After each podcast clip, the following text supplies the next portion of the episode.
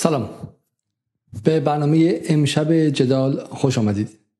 به برنامه امشب سهشنبه دوم خرداد. روز شنبه. اگر احتمالا دنبال کرده باشید در برنامه شیوه در شبکه چهار مناظره بین من و جناب دکتر موسا قنی نژاد برگزار شد. مناظره رو تعداد زیادی به نظر میاد که دیدن در شبکه های مجازی هم تکه های فراوانی ازش پخش شده و, و به حالت وایرال در اومده به قول امروزی ها و تسری بخشیده شده بهش و پخش و پلا شده. اما امشب می‌خوایم درباره پدیده ای که پس از این مناظره اتفاق افتاد با شما صحبت کنیم. من نمیدار تردید داشتم که این برنامه رو بذارم برای اینکه یک پای ماجرا خود شخص بنده هستم. به نظر میاد اگر من چیزی بگم مثلا درباره اینکه حالا ضعف خودم در مناظره رو بپوشونم یا مثلا بخوام کار دیگری کنم و غیره اما مناظره که مسابقه فوتبال نیستش که. و بحث ما بحث سیاست و بحث منافع میلیون ها ایرانی است. و و متاسفانه دیکود کردن و رمزگشایی از پترن ها و الگوهای جنگ رسانه‌ای روانی و هیبریدی در ایران رو هنوز باش آشنا نیستیم و این کار رو تا امروز در موارد دیگر جدال کرده و به نظر میاد که در پایان هم بعد از سه روز انتظار کشیدن رسانه دیگر این کار رو انجام نداد. برای همین خودمون دست آستین بالا زدیم و می‌خوایم در واقع این سویه های جنگ هیبریدی رسانه‌ای و روانی که حول این قضیه اتفاق افتاد رو خودمون باز کنیم. مثلا مسئله شخص من نیست مسئله جدال نیست مسئله بسیار فراتر از ماست مسئله آینده قدرت در ایران مسئله شکلگیری و جناحبندی و بندی قدرت در ایرانه که در این چهار روز تا حد زیادی نمایان شد. به قول پریسان اسرابادی ما در پس مناظره شیوه و برون آمدن گروه های مختلف رسانه‌ای توانستیم حتی مویرک های شبکه رسانه‌ای مافیایی غربگرایان و نئولیبرال ها در ایران رو ببینیم و تشخیص بدیم و به عبارتی در حال حاضر ما یک نقشه تمام ایار از اتصال و ارتباطات این رسانه های مختلف و جناح بندی های مختلف با همدیگه داریم و می‌دونیم که چگونه به همدیگه کمک میرسونن. کسانی که به نظر میومد قبلا چپن ولی چگونه در درون نئولیبرال ها حزم و حل شدن بخش هایی که به نظر میومد که بعد اصولگراتر باشن اما دقیقا در کنار عباس آخوندی قرار گرفتن. اون یکی که باید به شکلی سوسیال دموکرات باشه اومده داره از مکتب اتریشی دفاع می‌کنه. و قصف و این به ما اجازه میده که فهمی از بلوک بندی های اصلی قدرت در ایران 1402 داشته باشیم و اهمیت این قضیه که این بلوک بندی ها احتمالا شش ماه کمتر از شش ماه چهار پنج شش پنج ماه دیگه شش ماه دیگه عذر می‌خوام بله بله بودن هفتش هفتش ماه دیگه در انتخابات مجلس خودش رو از حالت بالقوه به بالفعل در میاره. چه بسا قبل از اون اگر بتونه یک زن زندگی آزادی دیگر درست کنه و بعد از اون هم ما گمان می‌کنیم که فضای سیاست ایران مستعد ملتهب شدن و اکتیویت شدن این جناح بندی ها و ایجاد اعلام وضعیت استراری مدام توسط اونهاست برای همینه که من امشب اگرچه بحث برای بحث مناظره است اما اون رو با آژیر اعلام خطر و جنگ هیبریدی شروع کردم. خب ماجرا چیست؟ اگر برنامه رو دیده باشید مناظره مناظره حالا تماما علمی نبوده چون ما معتقد نیستیم که علم در معنایی که این دوستان می‌برن اصلا معنا داره. این رو حداقل از منظر فلسفی میشه گفت که فهم این دوستان از علم به شدت غیر علمی غیر فلسفی و تا حد زیادی آمیان است. چون اقتصاد که علم نیست و نگاه اینها هم به نازلترین شکلش پوزیتیویستی است. در حالی که در علوم انسانی شما همیشه و همواره همواره بدون هر گونه شک این صفحه اول پدیدارشناسی روح توسط هگل در مقدمشه که شما همواره با رپرزنتیشن و بازنمایی سر کار دارین که بازنمایی همیشه از مدیوم و میانجی چیزی عبور کرده از میانجی زبان عبور کرده از میانجی ایدولوژی عبور کرده برای همین اولین فکت شما همیشه فکت ایدولوژی است. هیچ وقت فکت مطلقی ندارید که بتونید باش شروع کنید. و بعد میشه ادعای حداقل حداقل فیلسوفان پساهگری اینه که شما به واسطه رفتن و خانه چی تاریخمند از قضیه رفتن و دیدن اینکه چگونه چیزها شده چگونه به وجود اومده بنیانش کجاست تبارش کجاست و غیره می‌تونید بر وجوه ایدولوژیکش فائق شید و بفهمید که چگونه این شی این چیز ساخته شده و بتونید حالا واقعا به کنش فرو آشناتر شید و روابط واقعی تر رو بفهمید. حالا بحث جای فلسفه اینجا نیستش. ولی بخشیش بحث تئوریک بود بحث نظری بود در ابتدای قضیه و بعد ما وارد وارد مستاق های این بحث نظری در ایران امروز شدیم. خب من شخصا وقتی از مناظره بیرون اومدم گمان کردم که تمام توانم رو در مناظره گذاشتم.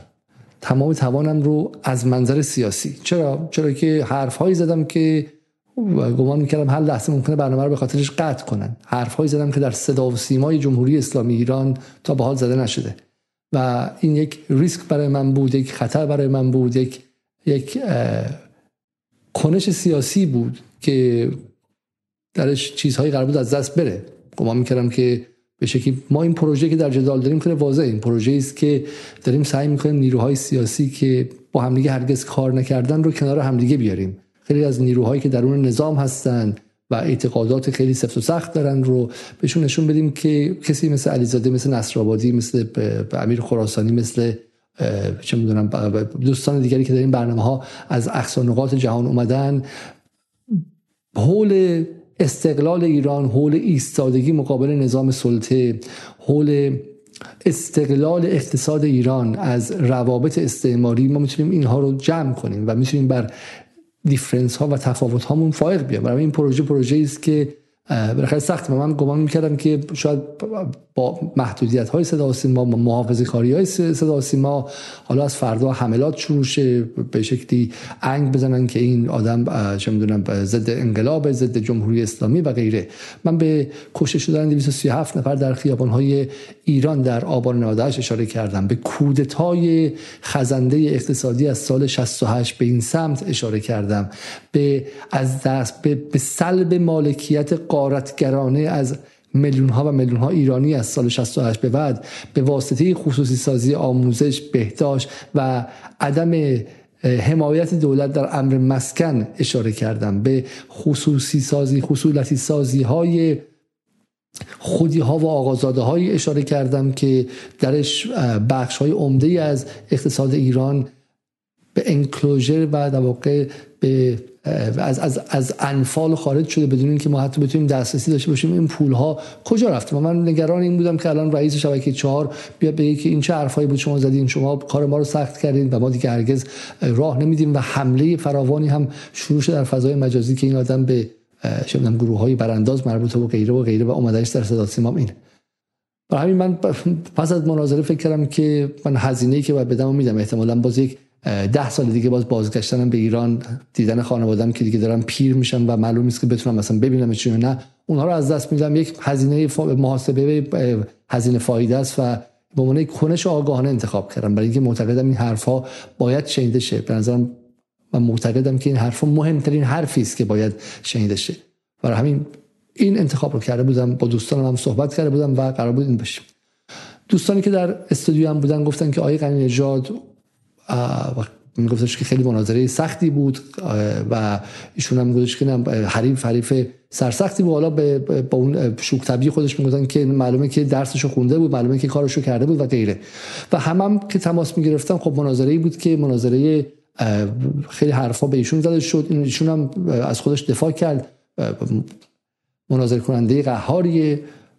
ولی تکلیف این بود که دو طرف با حرفای زدن. ایشون هم برای برای بیس و پایگاه خودش گذاشت که بله پولدارای کرواتی دوز نیستن و خب براشون می‌تونیم دست بزنیم و غیره. ولی همه می‌گفتن که مناظره خوبی بود و حرفایی که شخصا من زدم این جناحی که تا به حال صدایی در صدا سیما نداشته رو نمایندگی کرده و این اتفاق مهمه چون ما مسیر خیلی طولانی اومدیم که بشه یک نفر یک صدا از این سمت بتونه چند جمله در صدا سیمای رسمی ایران بگه. شما حتی خود من رو که فقط 8 بار 9 بار تا بال در صدا سیما بودم. دیده باشید. همواره با محافظه کاری تمام عیار حرف زدم.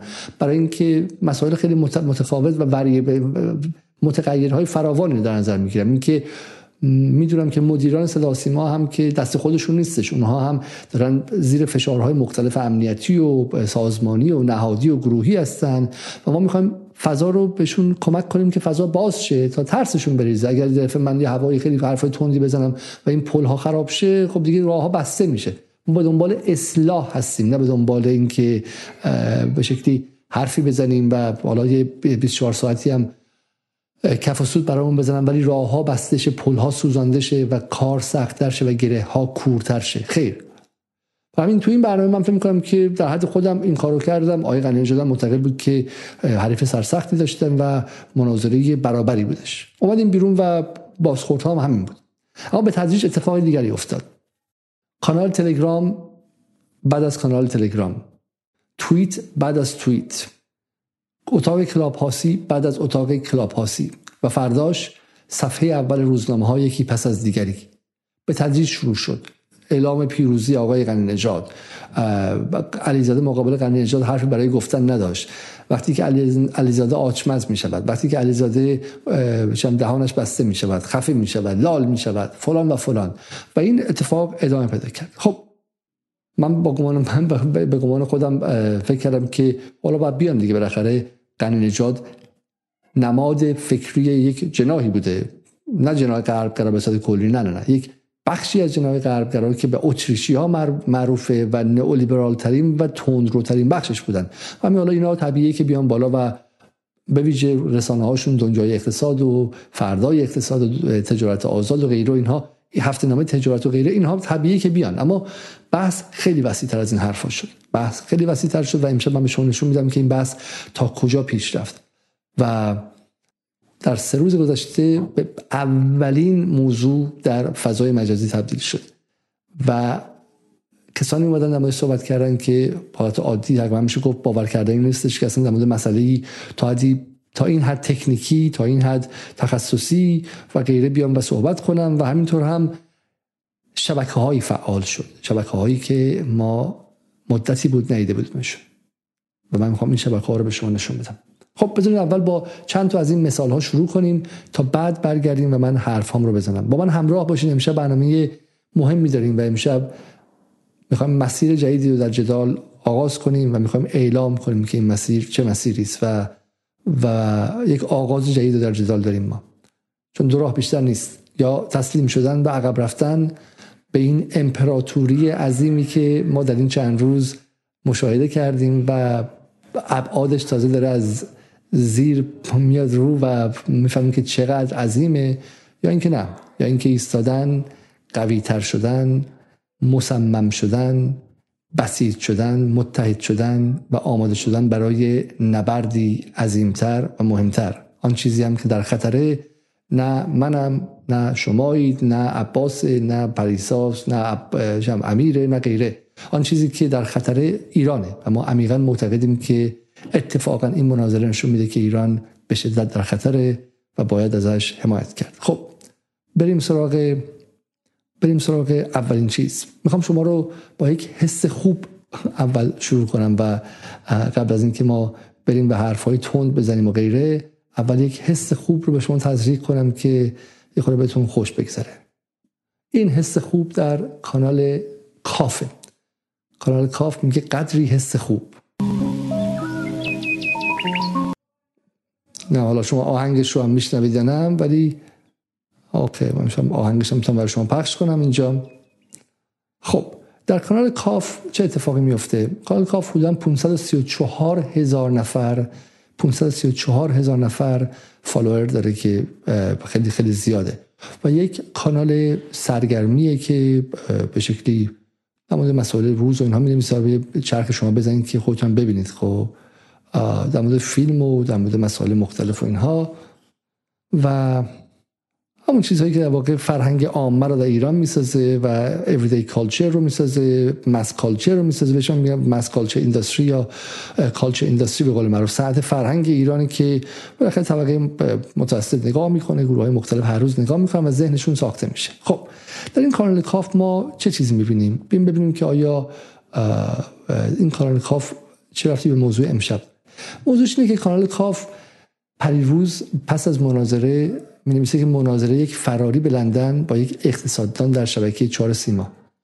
همه دزدان مدیران دولتی هن. کسی که کانادا رفت سرمایدار نبود راندخار بود. مناظره علی نجات با علیزاده با غنی و بعد از غنی میگه و میگه یکی به علیزاده دلقک بگه تو و مناظره با دکتر غنی که تو تو مناظره با دکتر غنی که فیلیپین شدی. حالا برگرد. منظورم اینه که برگرد ایران. فکر بد نکنه خب خب این نکته جالبیه که کانال کاف که در مورد مسائل روز حرف می‌زنه با 500 هزار تا عضو چرا یک به این قضیه علاقه من میشه؟ خب برگردیم ببینیم که این کانال کاف برگردیم به اون نوشته قبلی و ببینیم که در کانال کاف آیا همچنان هم ما این پست ها رو داریم یا نداریم. خب نه هیچ اثری از غنی نجات نیستش خب.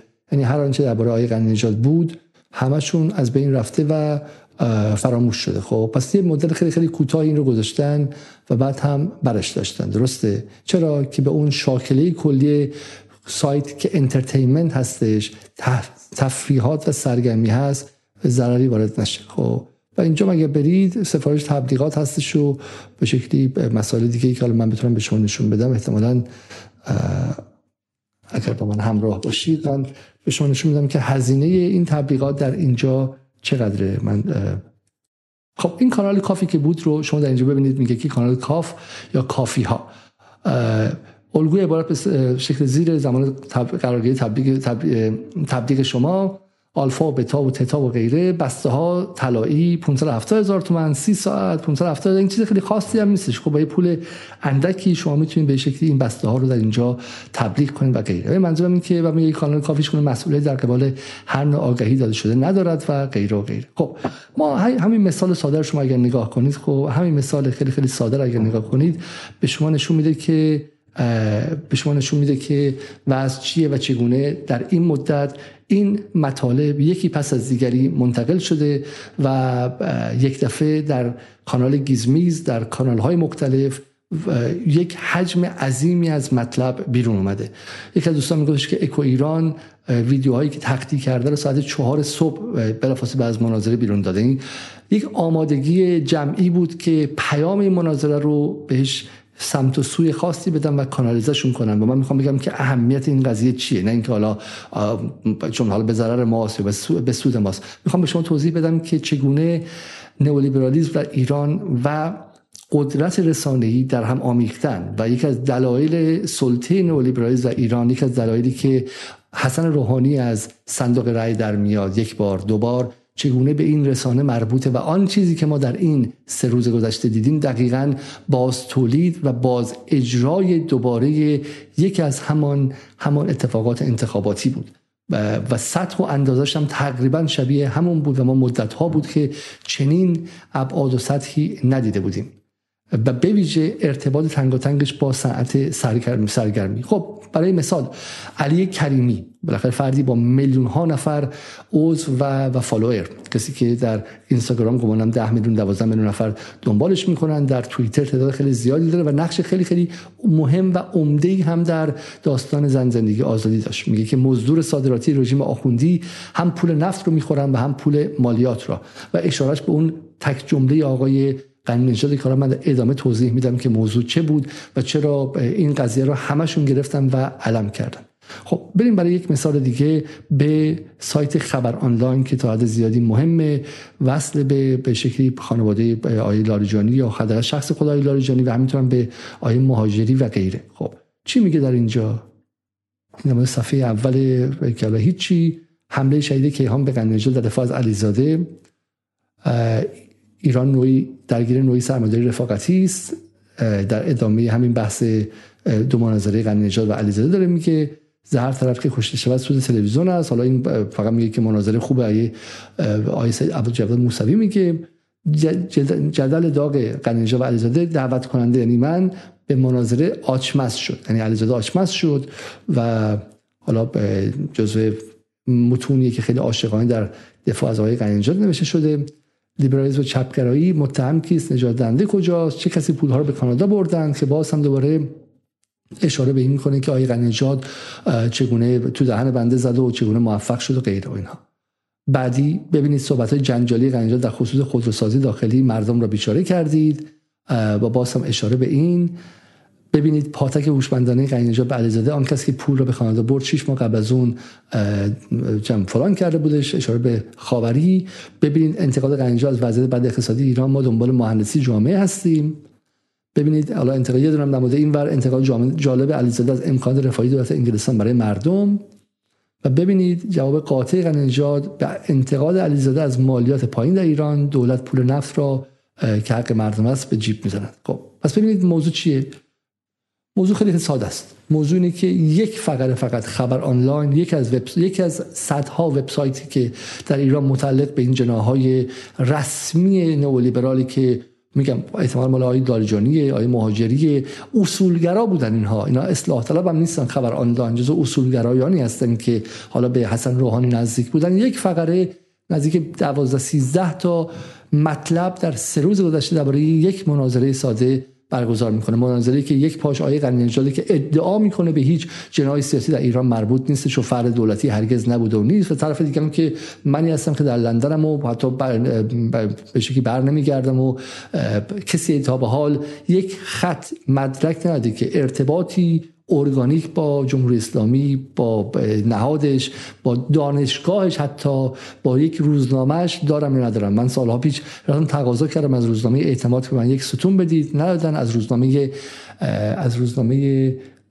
روزنامه دیگه صبح نو بودش که مال اصولگره هاست تقاضا کردم. ندادن.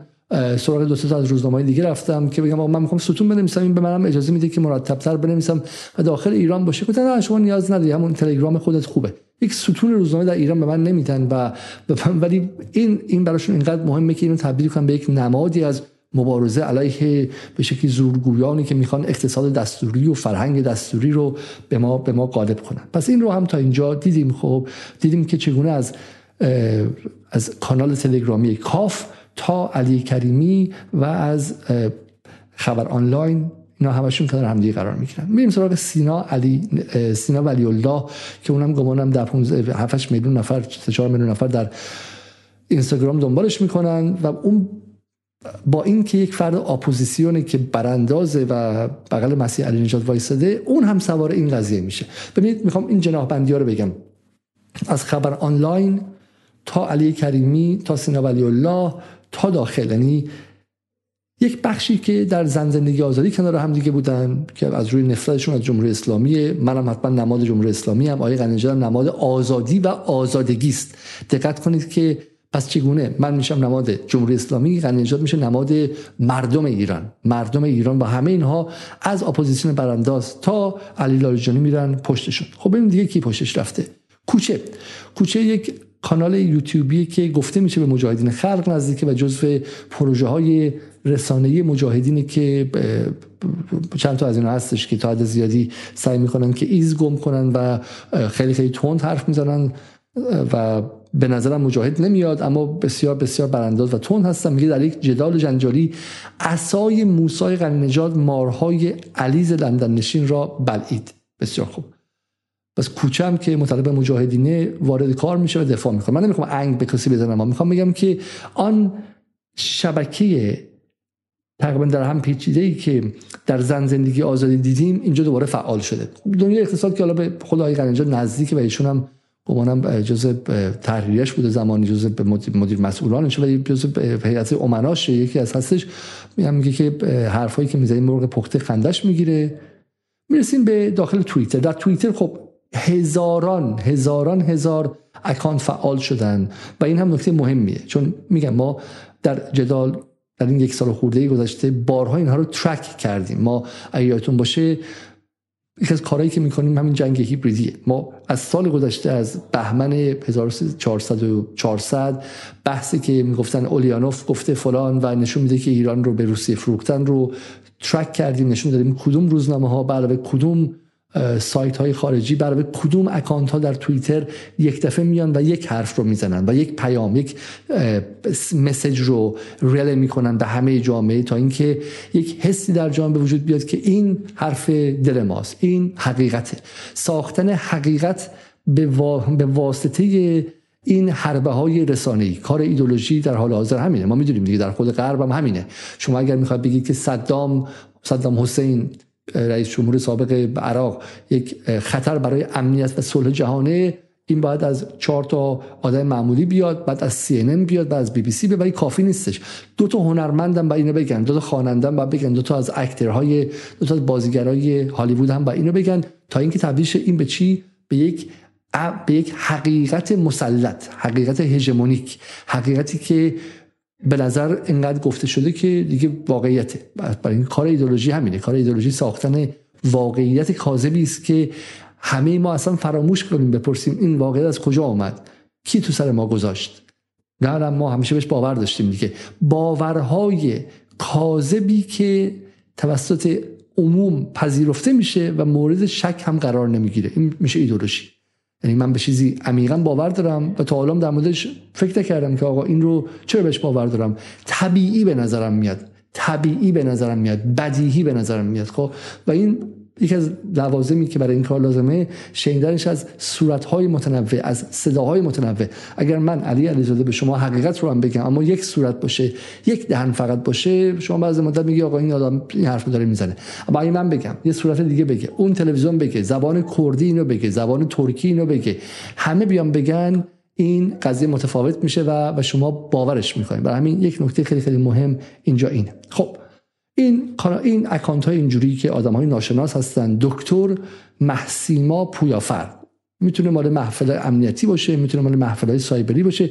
ما از اینها خیلی زیاد داشتیم خیلی هم توی جدال تا به حال روشون focus کردیم رسوا کردیم و غیره. از ناکجاآباد میان دکترای اقتصاد دارن یه عکس fake ی از اینترنت برداشتن و حرف می‌زنن.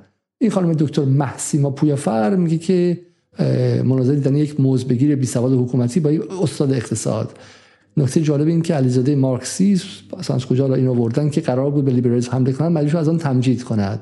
سخنان و غیره و پایینم میگه هشتگ زن زندگی آزادی. خب شاهین سمتپور رو شاید خیلی از شما بشناسید. یک اکانتی داره به عنوان خبرنگار اجتماعی. اگر بچه کسی دزدیده شه سیلی بیاد جای اینا میره بغلشون میشینه و یکی از مر... یکی از موزی ترین یکی از زیرپوستی ترین خبرنگاران این شبکه غربگرا به شکلی نیمه بر من میگم نیمه برانداز. همین کسایی در زن زندگی آزادی فعال شدن. شبکه ای که از صبح تا شب خود تحقیری رو به جامعه ایران تزریق می‌کنه مرتب به شکل اجیتیتشون می‌کنه عصبانیشون می‌کنه تا اینکه یک جاهای اینها سرریز کنه در انفعالات های انفجاری و اینها بزنه بیرون. خب این هم ایشون میگه که این مناظره استاد قنیجات با این علی علیزاده نچسب ساکن لندن هم خیلی در فضای مجازی منتشر شده. خب این هم به شکلی به اینجا میپیونده و این هم مهمه چون نشون میده که شاهین پور که اصلا مسائل اجتماعی چرا چرا مثلا باید یه نگران این مناظره شه و اینجاست که من میگم کسی در واقع سکوت نکرد و همه رو به شکلی اینجا آوردن و بسیج کردن. بریم سراغ بریم سراغ توییت هایی که در اینجا بوده. خب این توییت ها رو اگر شما یک نگاهی کنید اگر شما به این توییت ها یک نگاهی کنید این جالبه. این مال آقای محمد رهبریه که میاد و به شکلی توییت ها رو اندازه می‌گیره و به شکلی روش تحقیق می‌کنه ببینید که توییت ها از کجا آمده و این شبکه های به قول معروف به این کلاد ها به این ابرهای توییت نگاه می‌کنه که اینا کجا هستن. خب ایشون میگه که پس از مال دیروز البته میگه پس مناظره علیزاده و غنی‌نژاد بیش از ده هزار ده هزار با دو, دو هزار like و حدود 14 هزار ریتوییت منتشر شده. خب پس ده هزار تا ریتوییت از دید کاربران توییتر موسی غنی‌نژاد برنده این مناظره بوده و اونجا نشون میده چه کسانی حال در دو طرف قرار گرفتن. خب حالا در این سمت شما می‌بینید که اغلب account های آبیا هستن. شما ببینید که آبیا چه کسانی هستن. در اینجا به شما نشون میده. کاربران ارزشی طرفدار علیزاده. کاربران نشون میدم که اینطور نیستش. کاربران میانه و اصلاح طلب مدافع نژاد کاربران تحول خواه مدافع قنیجات کاربران با رویکرد چپ و منتقد تو امان علیزاده و قلی نجات خب این هم از این. من می‌خوام بگم که اتفاق خیلی خیلی سنگین و تعداد کاربرهای خیلی خیلی زیادی بود و ببینیم که ماجرا چیست. یک از توییت های خیلی زیبایی که چاپ شد چی بودش؟ این توییت آیه عباس آخوندی بودش. وزیر سابق مسکن آقای روحانی که اومد خیلی خیلی زیبا با, با اعتماد بحث فراوان گفت درود بر آزادی و آزادی خواهی. عباس آخوندی. خب اینو شما نگه دارید. این نظر من یک امر بسیار سمبولیک و نمادین بودش و به نظرم مهمه. یعنی فضایی که ایجاد شد فضای فرهمند پیروزمندانه که برای قنینجاد اعلام کردم فضایی بود که آقای آخوندی جرأت کنه از زیر مخفیگاهش بیاد بیرون سرش رو بلند بکنه و با گردن گردنش رو افراشته کنه و بگه که من پشت قنی نجادم. من. خب آخوندی آدم خیلی بدنامیه قاعدتا. نماد نماد فقیر شدن مردمه. نماد بیمسکن شدنشونه. نباید بیاد. این من می‌دونی یعنی چی میندازه؟ یاد آمدن ثابتی رئیس ساواک به تظاهرات زن زندگی آزادی در سان فرانسیسکو یا در لس آنجلس در لس آنجلس میندازه. یعنی وقتی که آش خیلی شور شد و زن زندگی آزادی خیلی اعتماد به نفس احساس کرد در در خارج به شکلی اومدم و اومدم و ثابتی رو هم که رئیس ساواک بود آدم بدنامی بود و به شکلی بعد قاعدتا قایم می‌شد و غیره رو اووردن و اووردن و ایشون چیز کرد ایشون اووردن و ایشون هم از خودش رونمایی کرد از خودش رونمایی کرد و گوش که منم هستم. این دقیقا مشابه همینه. این فضایی که اینا به وجود آوردن در این سه چهار روز گذشته بهشون چنان اعتماد به نفسی داد که آخوندی هم بگه ما هستیم ما خودمونیم. خب یعنی این نیست که نجات چون در قنی نجات در مناظره پشت کلمات آزادی مخفی شد. سعی کرد که چیزهایی بگه که مشخص نباشه مشخص نباشه که ایشون یک اتریشیه که دنبال فقط آزادی مالکیت خصوصی و آزادی بازاره. طوری از آزادی گفت که کسی نشناسه فکر می‌کرد که ایشون یک لیبرال دموکرات تمام عیاره و دنبال آزادی بیان در خیابان هاست و می‌خواد آزادی تشکل های کارگری اتفاق بیفته آزادی مردم برای گرفتن حقشون در مثلا بهداشت اتفاق بیفته آزادی اعتصاب معلم هایی که بهشون حقوق داده نشده اتفاق بیفته. حالی که نجات که این میگه که نجات میگه آزادی یعنی آزادی مالکیت آزادی و حقوق همین که قانون. قانون این یعنی دفاع از حق کارفرما دفاع از حق صاحب کارخونه. دفاع از حق صاحب مدارس خصوصی که اگر معلم ها اومدن غلط زیادی کردن حقوق زیادتر خواستن بتونه به پلیس زنگ بزنه بیان برشون دارن و جمعشون کنن بریزن توی پشت اتوبوس ببرنشون. آزادی برای قانون نژاد آزادی پلیس فرانسه است در مقابل جلیق قرمزها که بتونه بتونه جمع جلیق قرمزها رو جمع کنه و به چشمش شلیک کنه. واسه میگه قانون آیه قانون نژاد قانون براش همون قانون دولت فرانسه است که جلیق زردها رو جلیق, جلیق زردها رو به اون شکل میاد و جمع می‌کنه. خب پس ببینید علت بیرون آمدن آقای عباس آخوندی چه بود؟ این بود که فضای رسانه‌ای تونست شکل بگیره. بریم سراغ روزنامه ها ببینیم که بعد از این مناظره چه کردن. اولی پیروزی آکادمی هم میهن متعلق به خانواده آقای رفسنجانی و یکی از روزنامه های اصلی رفسنجانی ها پیروزی آکادمی. حالا من در برنامه گفتم دو تا موضوع خاص بود که واسه من توضیح بدم. چند جا بود که آقای غنی من رو به شکلی سورپرایز کردن. یکیش درباره درباره بحث آزادی مثبت و آزادی منفی بود که ایشون با اعتماد به نفسی چی بهش میگن؟ حسادت برانگیز. گفتن که این که مال آیزایا برلینه. و متاسفانه آقای بیگدلی هم تایید کردنشون که حالا بهشون مجری هستن بعد بیطرف بودن. حالی که من در توییتر در تلگرام و در جاهای دیگه منتشر کردم این قضیه رو که این قشنگ این جمله دقیقا در مطلب هایک اومده. هایک این رو در سال 1960 گفته. دو سال بعد از برلین گفته. در اونجا هم اشاره کرده که بعد آیزایا برلین گفته و این حالا مد روزی که آیزایا برلین گفته ولی این اصلا برمیگرده به 1880 در آلمان و ریشش هم در به شکلی آزادی های مثلا درونی متعلق به هگل و غیره این هاست برای برای مثلا در فلسفه شما مفاهیم رو که مفاهیم که مال آیزایا برلین که نیستش که اصلا حالا تو اونجا واقعا جاش نبود بگی و ایشون سنی ازشون گذشته خود سخت میشه. مفهوم در فلسفه تغییر شکل میده. مفاهیم یا concept ها برای که جینیالوژی شما داری تبارشناسی داری مفهوم آزادی رو ولتر می‌گیره. یک معنی ازش اتخاذ می‌کنه و یک شکل بهش میده. بعد میاد اونجا در در هگل معماری درونی مفهوم عوض میشه و یک معنای دیگه داره. برای همینه که مفاهیم خودشون تاریخ دارن. کلمه آزادی کلمه دموکراسی کلمه چه کلمه تخصصی در فلسفه اینا هر یک معنا دارن. آدورنو از چه می‌دونم مفهوم ترانسندنتال یک برداشتی داره. چه می‌دونم به فیلسوف فرانسوی یک برداشت دیگه ای داره و دیالکتیک برای, برای همینه که اینها همه فیلسوفا از این مفاهیم استفاده می‌کنن. اما هر کدومشون چیز دیگه ای ممکنه که اتخاذ کنن. برای همین که بگه آیزای برلین گفته نشون میده که ایشون درکش از فلسفه کتابش می‌دونم کتابای تاریخ فلسفه ای که دانشجوها می‌خونن. بهشون حراج هم نیست چون اصلا ایشون رشتهشون فلسفه نبوده عیب نداره.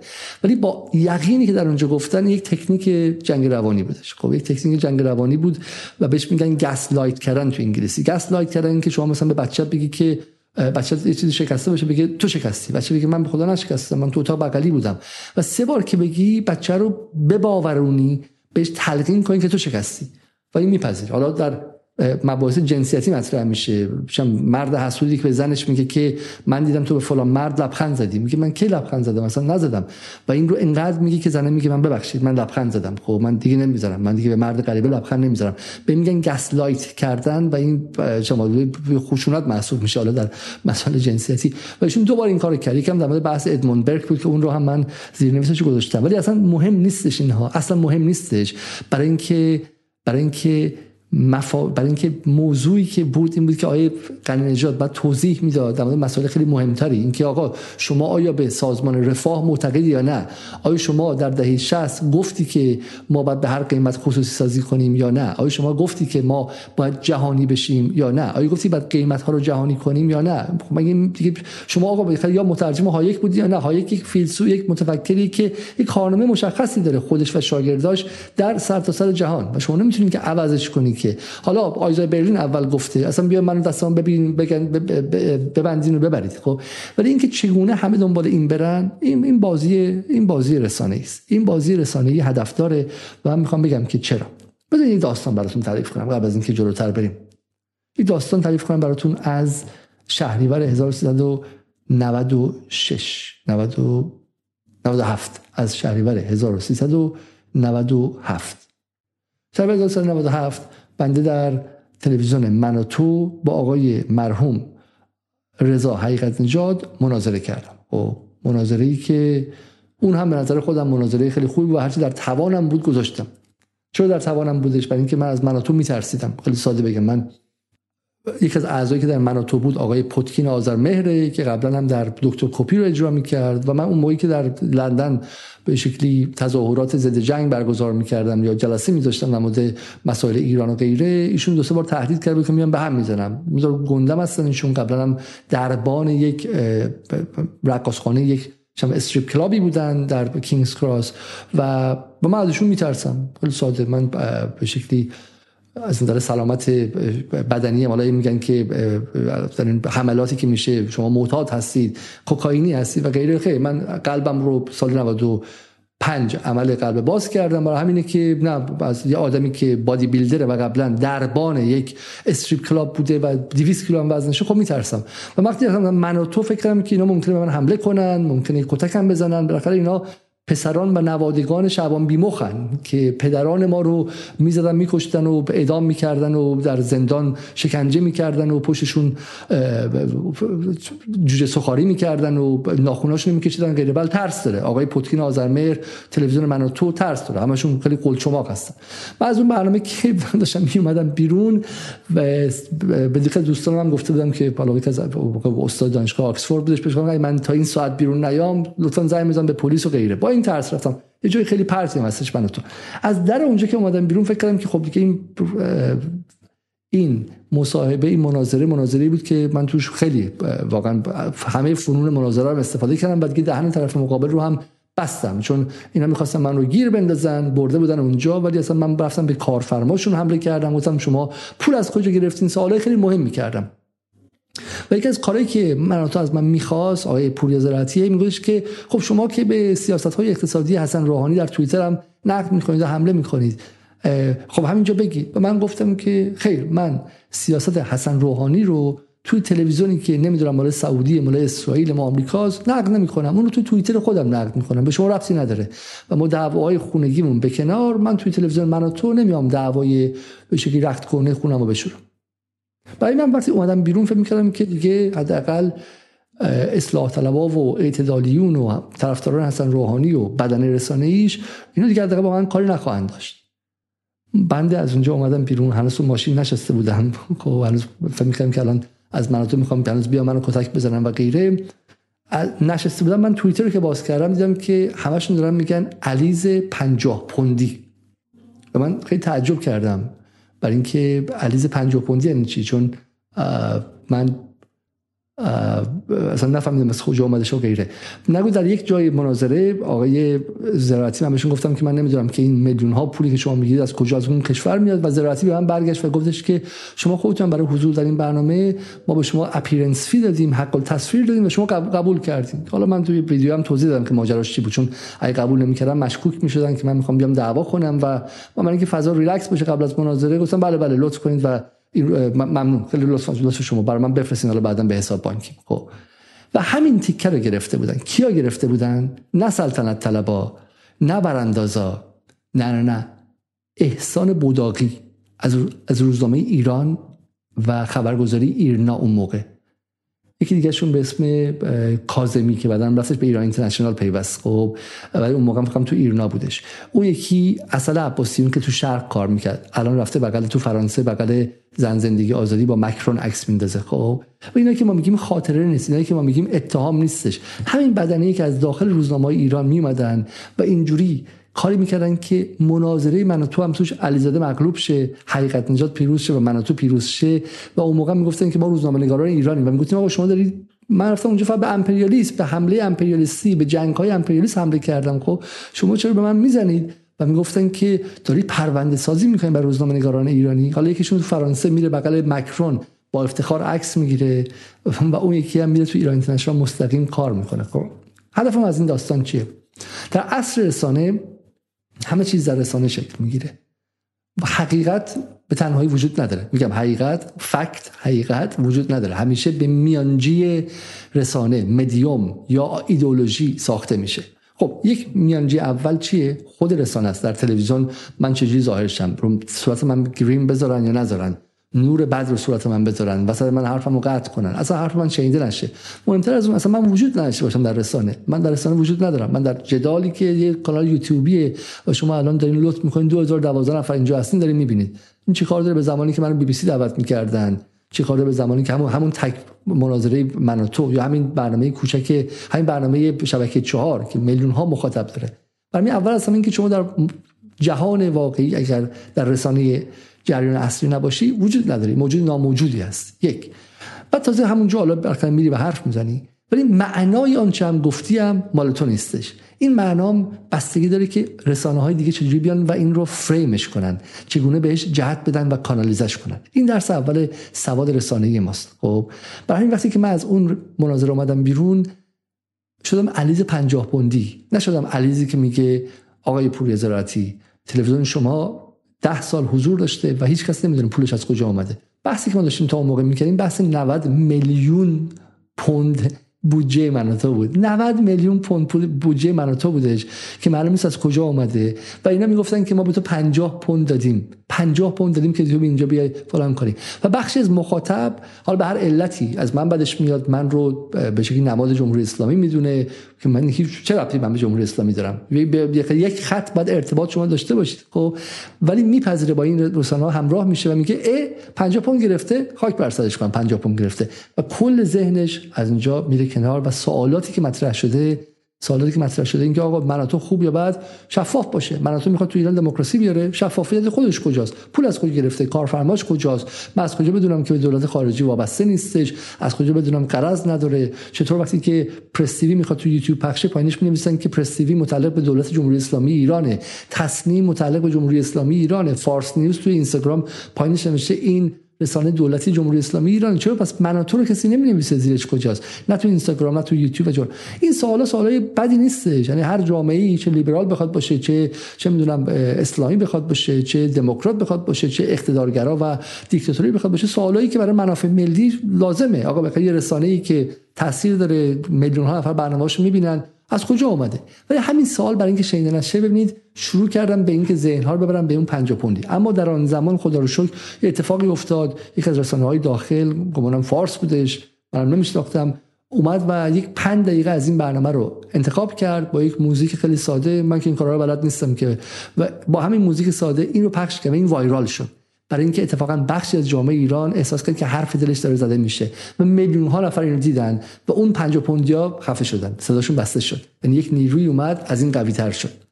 ولی حرف من اینه اگر اون ویدیو 5 دقیقه‌ای ساخته نشده بود مناظره بنا تو هم من یک علیز پنج پوندی بودم که از آخوندا 100 پوند می‌گیرم از مناتو هم 50 پوند می‌گیرم اصلا می‌خوام بگیرم. و معنای کنش من در اونجا از بین میرفتش. حالا در اینجا همین اتفاق افتاده. بریم ببینیم که چی داریم میگیم.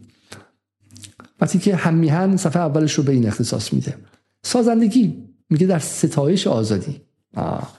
سازندگی مال آقای قوچانی همون که در مورد کودتای آمریکا در ونزوئلا توسط گوایدو به شکلی اونجوری مطلب می‌زنه و گوایدو رو هم ستایش می‌کنه. گوایدو رو هم ستایش می‌کنه علیه کودتا علیه چاوز و مادورو خب دولت چاوز و آقای مادورو. این سازندگی خب چنین عکسی از آقای غنیجاد انتخاب می‌کنه با هوش رسانه‌ای که ایشون چی میگه؟ میگه که غنیجاد مناظره با علی علیزاده ای که سخنانش بوی پاپولیسم در نشان از برتری لیبر... لیبرال ها بر سوسیالیست هایی که سعی می‌کنن با اتهام زدن به سرمایه گذاران و تولید کنندگان اقدامات هزینه دولت رو نادیده بگیرند.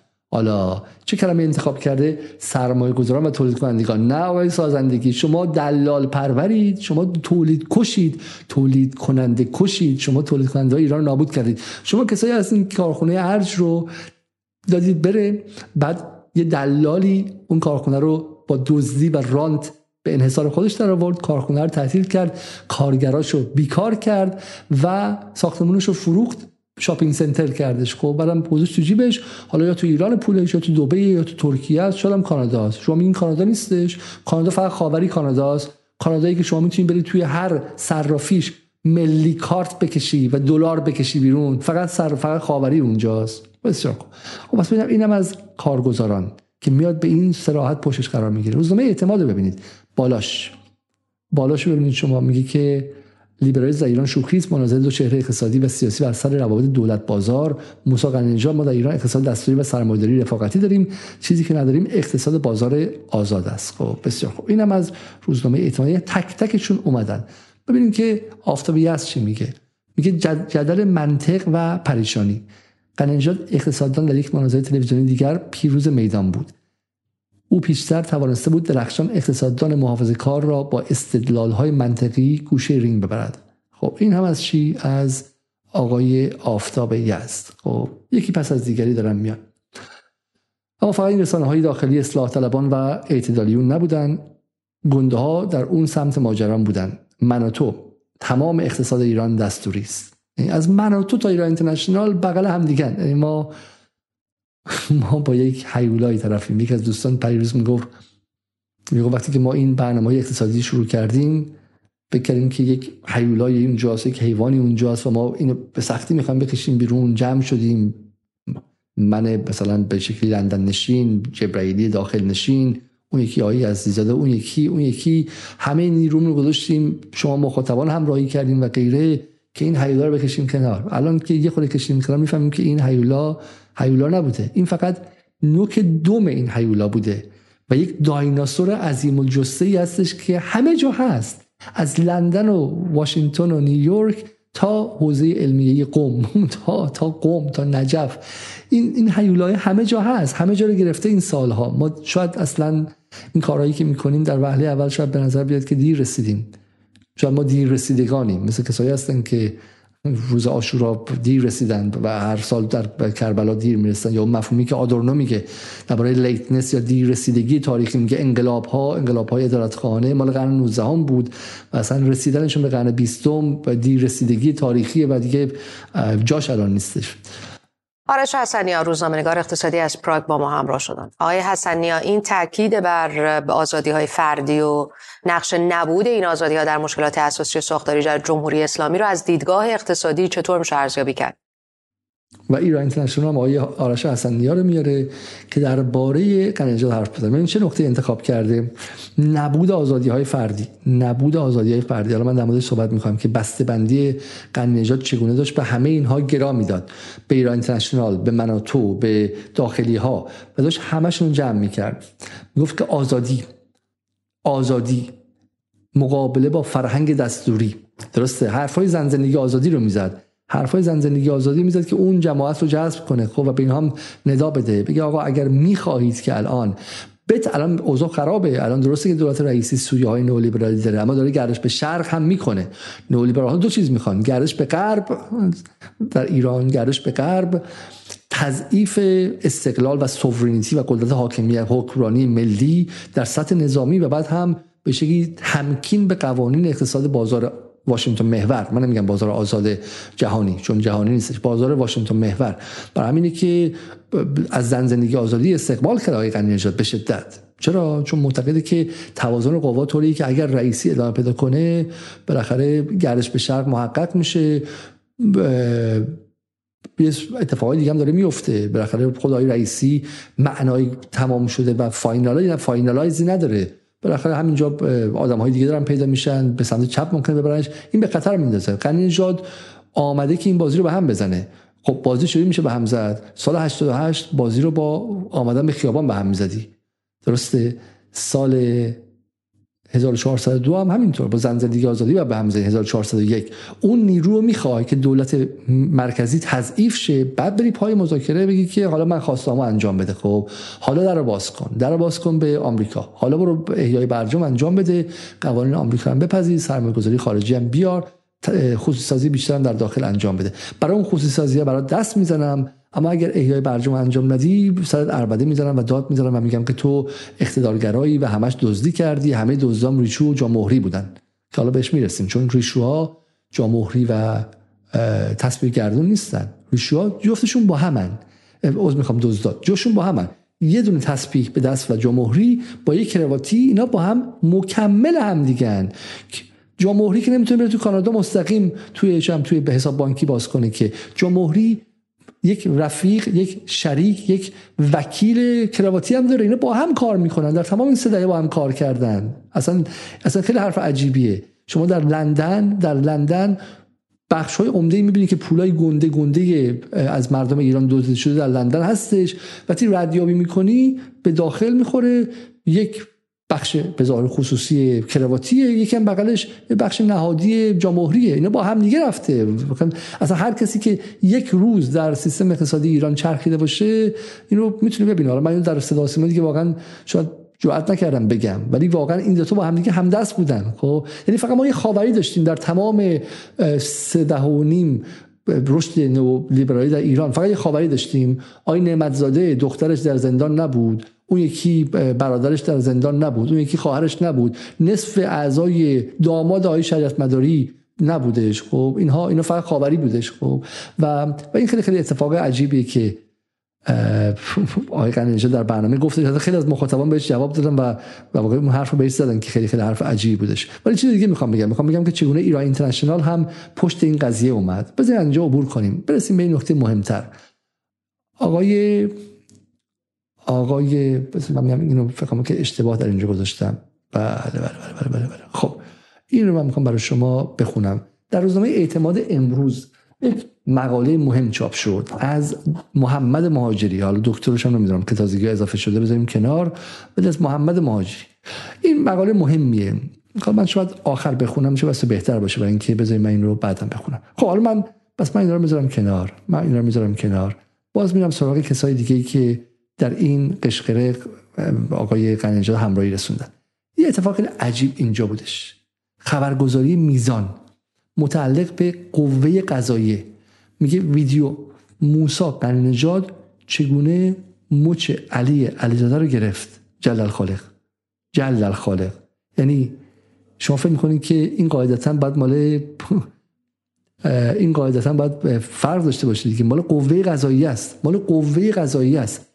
و اینجا هم شما می‌بینید که اصلا به صورت عجیبی اصلا به صورت عجیبی اینها هم اومدن و دارن از قنیجات حمایت می‌کنن. قوه قضاییه یعنی یا نفوذی اونجا شما دارید یا اینکه آیا قوه قضاییه هم هم فکر و نیست و غیر اینا. حالا ما رو گفتیم. پس واقع از داخل به خارج و حتی در داخل نظام. چند تا موضوع دیگه من بهش اشاره کنم اینجا و بریم سر قضیه. درون حالا شبکه های مجازی هم که همه به شکلی وارد شدن. حالا گفتم یک پول خیلی خیلی عظیمی تزریق شد. پول حالا عظیم که میگم برای ما عظیم که هیچی نداریم. ولی شما با 10 میلیارد تومن با 20 میلیارد تومن می‌تونید تمام شم شبکه های مجازی رو بخریم. من به شما نشون دادم اون کاف با 500 هزار تا با یه میلیون تومن 500 هزار تومن 30 ساعت نوشته شما رو بالا نگه میداره. و خب، چیز عجیبی نیستش. یعنی شما اگر 10 میلیون تومن توی کاف بذاری بالایی 20 میلیون تومن توی گیزمیز بذاری بالایی خبر فوری 7 میلیون تومن اخبار فوری 15 میلیون تومن صفحه سمتپور نمی‌دونم چقدر آقای فرهمند علی پور موقعی می‌گفتن 300 دلار. اون یکی غیره و غیره. و یادتون باشه ما در زن زندگی آزادی داشتیم دیگه. این ارتباط تنگ بین entertainment و و بحث چریکی شدن. به عبارت مثل فیلمایی میمونه که طرف داره زندگیشو انجام میده گدایی می‌کنه دست فروشی می‌کنه. و یه دفعه همشون یه دونه کلاشینکوف از زیر در میان به چریک تبدیل میشن. صدف بیوتی یادتون هستش؟ صدف بیوتی که آموزش رژ لب زدن می‌داد و می‌گفتن تا سه هزار دلار هم تبلیغ برای هر استوری می‌گیره. در از دو سه هفته تبدیل شد به تبلیغ چگونگی ساختن بمب های میخی بمب هایی که با نارنجک های میخی می‌ذاری که میخواب به سر صورت مثلا بچه بسیجی ها و آدم های اونوری میره و باعث میشه که مثلا کشته بشن از بین برن اینها.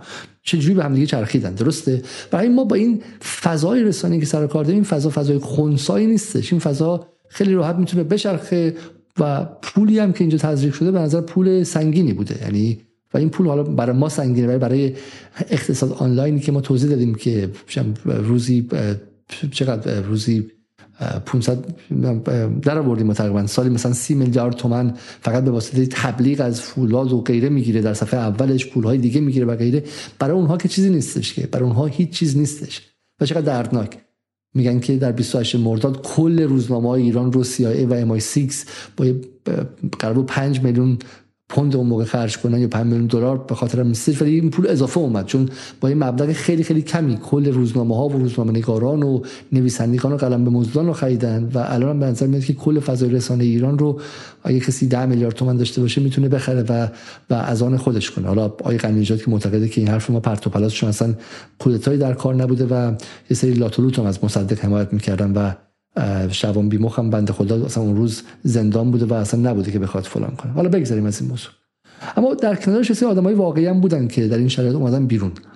یکی از اونها آقای ناصر فکوهی بودش. انسانشناس سرشناس دانشگاه تهران. میگه زمانی که رفسنجانی کلید خصوصی سازی رو زد ضد مصدقی ها با ایدولوژی فاشیستی ایران شهری بالا آمدند و سقوط ایران آغاز شد. با این حرکت قارت دزدی و فساد در کشور ساختاری شد و حالا آقایان اقتصاد پینوشه‌ای و آقایان اقتصاد پینوشه‌ای در برابر چند دلقک بی سواد نمایش می‌گذارند که لیبرالیسم چقدر خوب مردم نمی‌دونن ایشون به من میگه اون دلقک بی سواد و به آقای قنیجات حمله می‌کنه به این شکل. خب بسیار هم خوب دستش درد نکنه. من رو دلقک بنامه ولی حداقل از قنیجات دفاع کنه اما ایشون ادامه میده. میگه صفت درباری رو خیلی دوست دارم. زیرا بسیار از مسائل رو به صورت فشرده دارد و فشرده دارد. و وقتی به یک واژه وصل می شود نشان می‌دهد که مشکل آن واژه نیست. از موارد اخیر سوسیالیست درباری مدل چپ ایرانی برنا هانری لوی مقیم لندن لیبرالیست درباری با آرزوی ناممکن صندلی وزارتی بعد از اینها. به آقای قنیجات میگه لیبرالیست درباری و من هم میگه که به من هم میفرمایند چپ درباری. خب نکته خیلی جالبش چیه اینجا؟ نکته جالبش اینه که این رو کی میگه؟ این رو آقای این رو آقای فکوهی میگه که معروف هستند. معروف هستند به یکی از ابر پروژه بگیرهای ایران. یعنی اصلا کلمه درباری اگر باشه در تاریخ ایران تاریخ آکادمی ایران به یکی از افرادی که اطلاق باید بشه آقای فکوهی. آقای فکوهی در دانشگاه تهران پروژه ای نیست که نگرفته باشه. هر پروژه از دست ایران باید رد شده باشه. در دانشگاه ایران اونایی که انسان شناسی خوندن می‌دونن که دو تا انسان شناس بود که آقای فیاض بود دکتر فیاض بود یکی هم دکتر فکوهی بود. آقای فیاض چون خیلی به رفسنجانی و به, به اصلاحات فوش می‌داد از سال 76 به بعد هیچ کس باهاش کار نمی‌کرد پروژه هم بهش نمی‌دادن. همه اون پروژه از سال 76 به بعد به انسان شناس درباری ایران ناصر فکوهی احاله شد. اینو بریم ببینید. خب بسیار از این کسانی که توی علوم انسانی خیلی صداشون کلفته و کلا طلبکار هستن اغلبشون پروژه بگیرن. و در واقع تنها راحتتر به اینجوری بگیم تنها کسی که پروژه بگیر نیستش یوسف ابوذری که حالا اونم به شوخی میگن که چون تنبلیه مثلا سراغ پروژه اینا نمی‌رفته خب. ولی پروژه بگیر نبوده. نظارت می‌کرده. نظارت بر پروژه ها می‌کرده. خب این پروژه هایی که میگن پروژه های علوم انسانی مثلا شهرداری می‌خواد روی زنان بی سرپرست کار کنه پروژه میده. آقا 10 میلیارد تومان بریم پروژه بدیم که روی مثلا مفهوم بی خانمان ها می‌خوام کار کنیم. خب یه پروژه 10 میلیارد تومانه 5 میلیارد پروژه علوم انسانی هم پول توش. و آقای ناصر فکوهی یک پروژه بگیره درباریه که توی این سیستم استاد دانشگاه تهران شده سروایو کرده سالها بقا داشته. یعنی از توبره خورده از آخرم خورده و براش کنجاله سوام با ارز ترجیحی وارد کردن جلوش ریختن پروژه بعد از پروژه هم گرفته و ایشون الان میاد به بنده میگه که چپ درباری. نه آقای فکویی شما یک آکادمیسیان درباری متصلی هستید که تا اینجاتون چنان پروژه خوردید که دیگه دهنتون رو واکنین پروژه بیرون می‌زنه و تگری می‌زنه پروژه بعضتون خب برای همین کسی که سرتاسر سر وجودش پول پروژه بگیری از نهادهای مختلف امنیتی گرفتی شهرداری گرفتی. حکومتی گرفتی از این بنیاد گرفتی از اون بنیاد گرفتی از وزارت های حسن روحانی گرفتی از وزارت های خاتمی گرفتی. شما پروژه بگیر درباری اصلا در مقامی نیستی که بخواید در مورد چپ و راست بگی. اما در مورد چپ من توضیح بدم که اصلا چپ اصطلاحی است که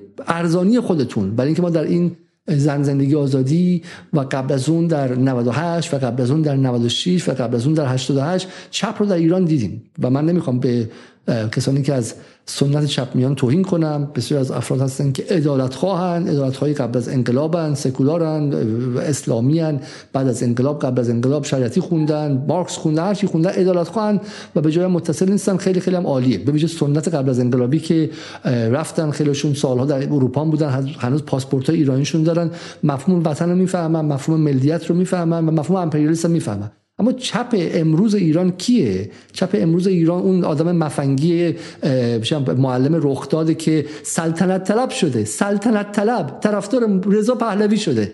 کسی که آلم بدیو درس میده تو ایران طرفدار رضا پهلوی. چپ ایران اینا هستن. چپ ایران کسی است که در سال 96 و 98 که جنگ فشار حد اکثری بر ایران بود جنگ فشار حد اکثری بر ایران بود میگفتش که نئولیبرالیسم در همه جای جهان ویران کرده. بعد نمی‌گفت فرق ایران و فرانسه چیه. یکیشون تحریم کننده اون یکیه. پس نئولیبرالیسم تو فرانسه و ایران با هم دیگه یکی نیستن. نمیشه اینا رو هوموجنایز کرد خب؟ و همین اصلا مفهوم چپ ارزانی خودتون. ما به دنبال چپ نیستیم.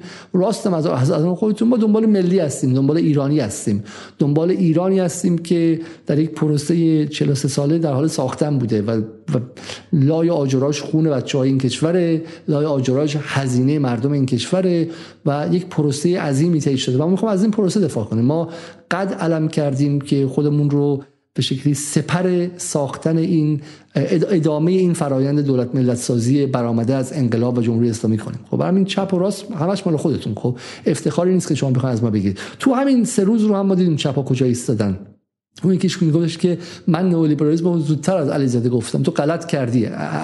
زودتر و دیرتر گفتی.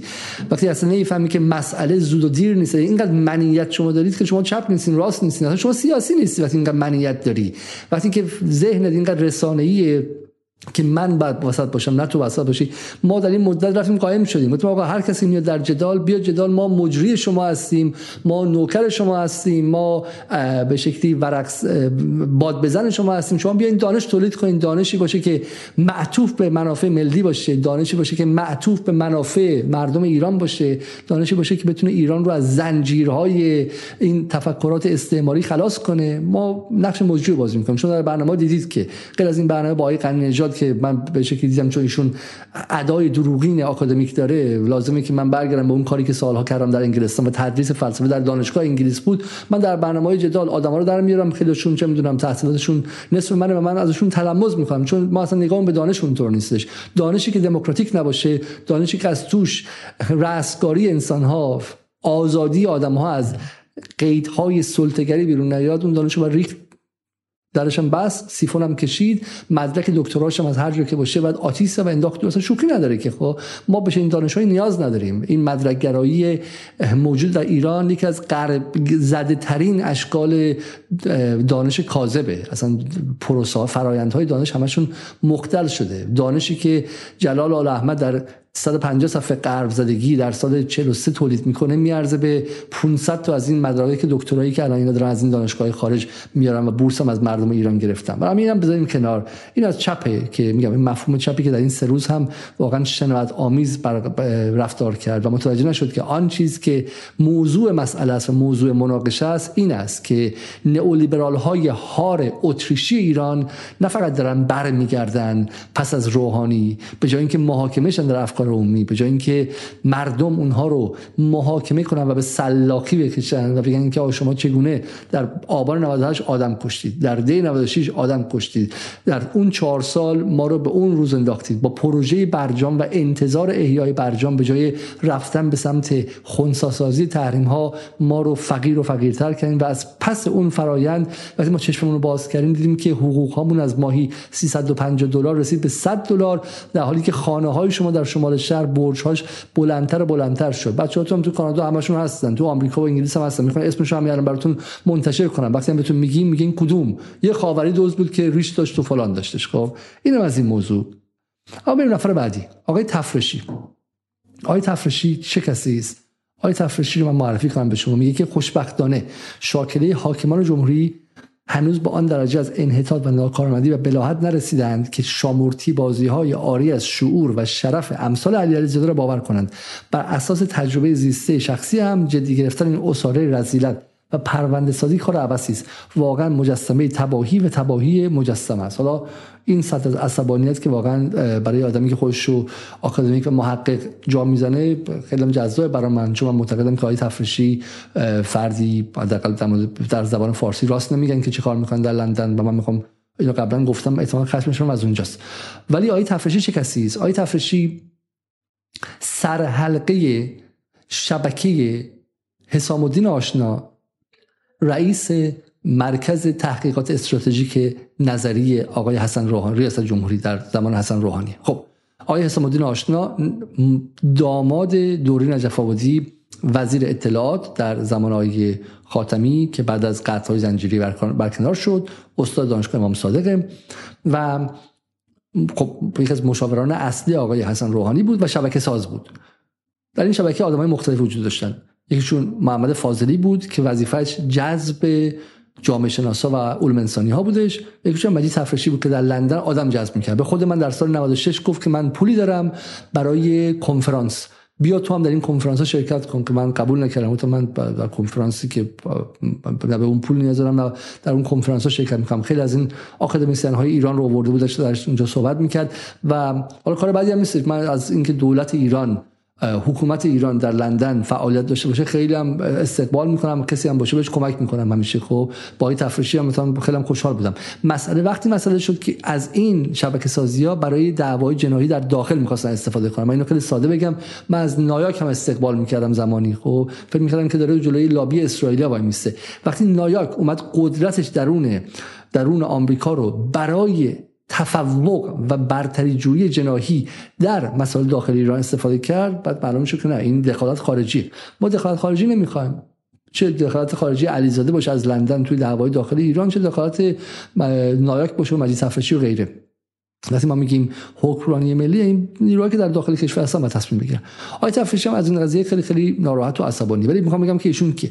ایشون مرتب به ایران میرو برمیگرده. یه پا تو ایران داره در صدا سیما مرتب دعوت میشه. در این برنامه شیوم دعوت شد و تندترین حرفا رو زد که ما عقب مونده ایم ما توسعه ایران رو نابود کردیم با بیسوادی و یک نسخه خیلی سخنرانی خیلی قرایی کرد. تو دوره زن زندگی آزادی بود و شبکه 4 هم می‌خواست آزادی بذاره به همه بیان. حالا ایشون خودش رفته. توی لندنه. ایشون دکتراشو هرگز تموم نکرده. ایشون محقق نیستش. ایشون هنرش اینه که به شکلی کارت کتابخونه داره. یعنی می‌تونه بره کتابخونه ملی که شما می‌تونید برید و اونجا می‌تونه اسناد ملی رو کپی کنه. کپی بهش تو انگلیس خیلی معتادشون دستگاه فتوکپی اینا رو کپی می‌کنن. میگه که سی هزار تا فیش جدید من نگاه کردم. خب یه researcher ی هستن که بعدشون خواستم گفتم اسم به دانشگاهی که شما درش affiliate هستی رو بفرمایید. اسم جایی که شما درش ادعا می‌کنید که چون بهش دکتر مجید تفرشی درس خوندی رو بفرمایید و هیچ اطلاعاتی در موردش وجود نداره. ایشون میگه که در یک عصبانیتی به از این مناظره اتفاق افتاد که میگه که در مناظره دو شب مانده به انتخابات ریاست جمهوری سال 92 در کینگز کالج لندن که من بانی و مجری بودم علی علیزاده و مسیح النجات همگام و در کنار هم مبلغ تحریم انتخابات و تشویق برای عدم مشارکت مردم بودند. هنوز هم مثل هم هستند. در دو پست ظاهرا متفاوت ولی هدف همچنان یکیست. برای پایینش من میگه که علیزاده پرونده ساز. خب. حالا چون این اتهام زده من بهش جواب بدم. اولا که کینگز کالج نبود و یو بود. بعدم شما بانی و مجری نبودید شما هیچ کسی نبودید. بانی و مجری خانم مریم فریدون دختر آقای حسین فریدون بود.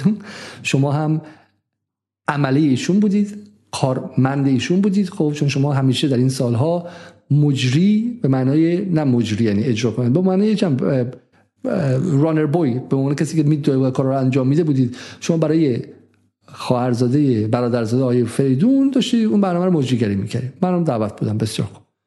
اگه شما بانی برنامه بودی؟ خب غلط کردی مسیح اینجا دعوت کردی. باشی مسیح اینجا دعوت کردی. خب شما که بانی بودی باشی دعوت کردی. من دم مبلغ تحریم نبودم. اون در یوتیوب هستش. هنوزم هستش. من از سال 88 بر اساس گفته آقای میرحسین موسوی آقای خاتمی تایزاده حجاریان که گفتن که رأی ما رو دزدیدن منم یه آدمی بودم که در سیاست هیچ رشته نداشتم و به عنوان که برای همین الان با ایرانی های مقیم خارج همدلی دارم سر زن زندگی آزادی. میگم آقا بنده خدا فریب خوردم. من این موقع خودم فریب خورده بودم و می‌گفتن رأی اینا رو دزدیدن. یه اسناد و مدارک هم بودش. و منم می‌گفتم که خب پس رأی اینا کوش. از اونجا بود که من به سیاست هم وارد شدم. سال 89 هم وارد شدم. 88 لیدر 88 اینه بود. من 88 کسی منو نمیشناخت که بخوام لیدر باشم. 89 من برای اولین بار رفتم بی بی سی فارسی. خب بعد از اینکه تمام قضايا خوابیده من دعوت کردم در مورد علوم انسانی مثلا حرف بزنم و غیره. این قصه این محافل امنیتی مجازی از خودشون در میارن. خب از 89 ما رفتیم اونجا گفتیم آقا رأی اینا رو پس بدین. اینا رو چرا رأیشون دزدیدین و غیره.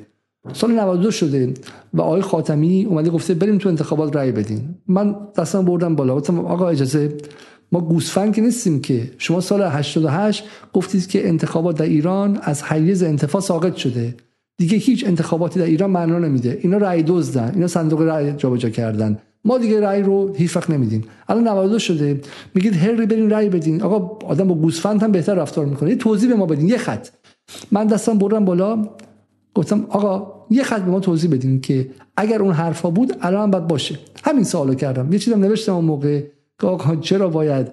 وقتی که شما ادعاتون میگه که رأی ها انجام نمیشه الان انجام شه هیچ کس ما چیزی نگفت. با این حال هم فشار اجتماعی خیلی زیاد بود اینها شب قبل از انتخابات ما گفتیم که بنده رأی میدم. حالا به هر علتی ما در حمایت از این رأی دادن رأی میدیم. برای اون موقع من اصلاح طلب بودم و جزو همون دار دسته خود شما بودم. خب ذهنیت هم اون بودش. اصلا معنای سیاسی من اینه که من اصلاح طلب بزرگ شدم و بعد هی چشم باز کردم و خودم نقد کردم. من محصول ده سال خود انتقادی ام آقای تفرشی. یعنی مثلا اومدی شما برای من داری افشاگری می‌کنی.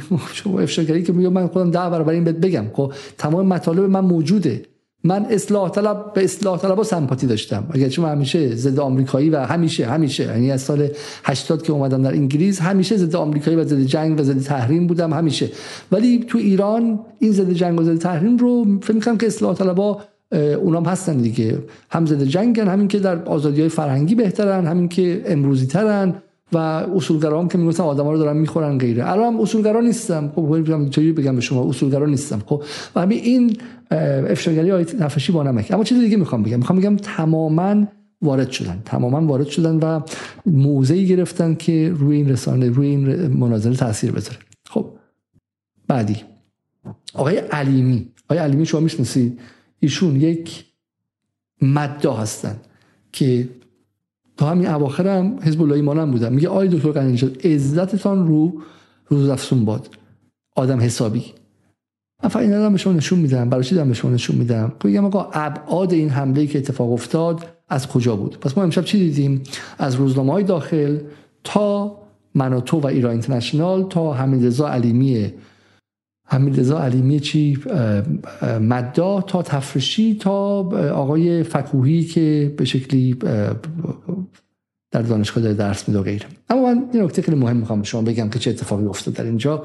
و الان که بحث رو می‌خوام یواش یواش قشنگ کنیم و یواش یواش هم تمامش کنیم. خب. خب.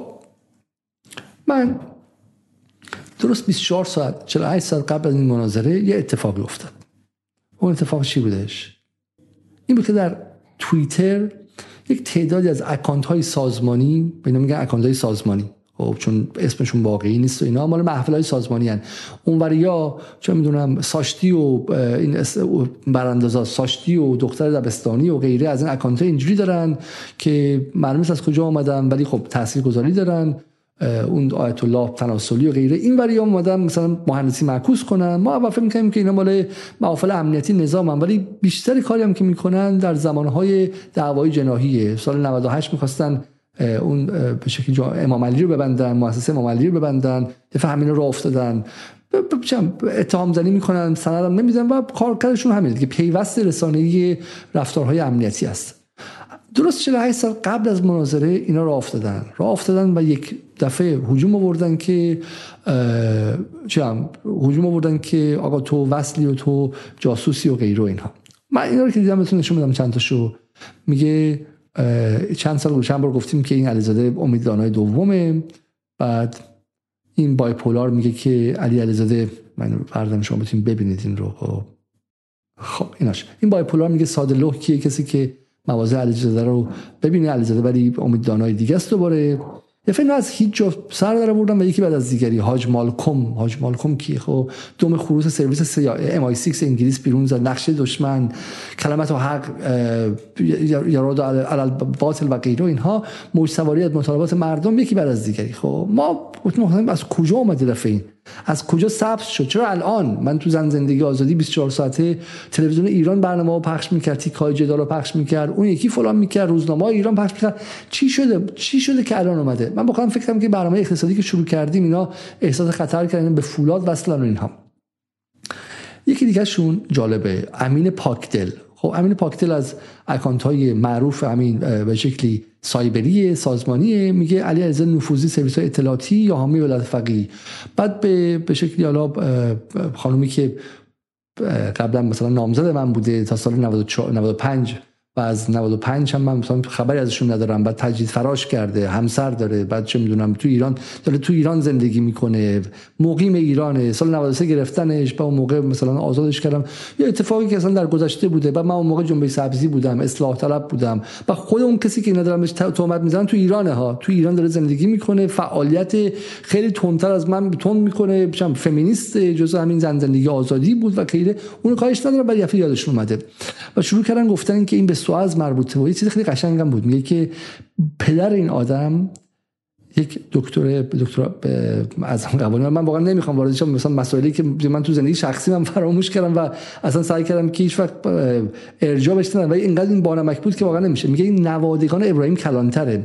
ابراهیم کلانتر کیه؟ در دوره قاجار و این هاست بعد ابراهیم کلانتر خودش فرزند حاجی هاشم, الج... هاشم جدید اسلام بوده که یهودی بوده. خب صدر اعظم قاجار که با خیانت به خانواده زندیه پا به پایگذار قاجاریه شد. ببین پرونده سازی امنیتی در ایران اینجوریه که این پدر پدر پدر پدر پدر, پدر بزرگش نواده ابراهیم کلانتر بوده. خب حالا بعد میاد پایین عکس های خصوصی رو منتشر می‌کنه مورد فلان میگه اینها. خب به این نتیجه می‌رسیدن که آقا من چیزم بعد چیزم آوردن سال 2013 که من اون موقع ضد اسدم بودم. خب هم ضد اسد بودم. آقا اینا از کجا آوردی تو اینو از صفحه خود من آوردی. خب من پاکش نکردم که اونجاست دیگه. خب حالا اینا رو افتادن. من اون موقع فکر کردم که خب موضوع اینه دیگه. موضوع اینه که اینا ناراحت از اینکه من وارد حیات خلوتشون شدم و و دارن حمله می‌کنن.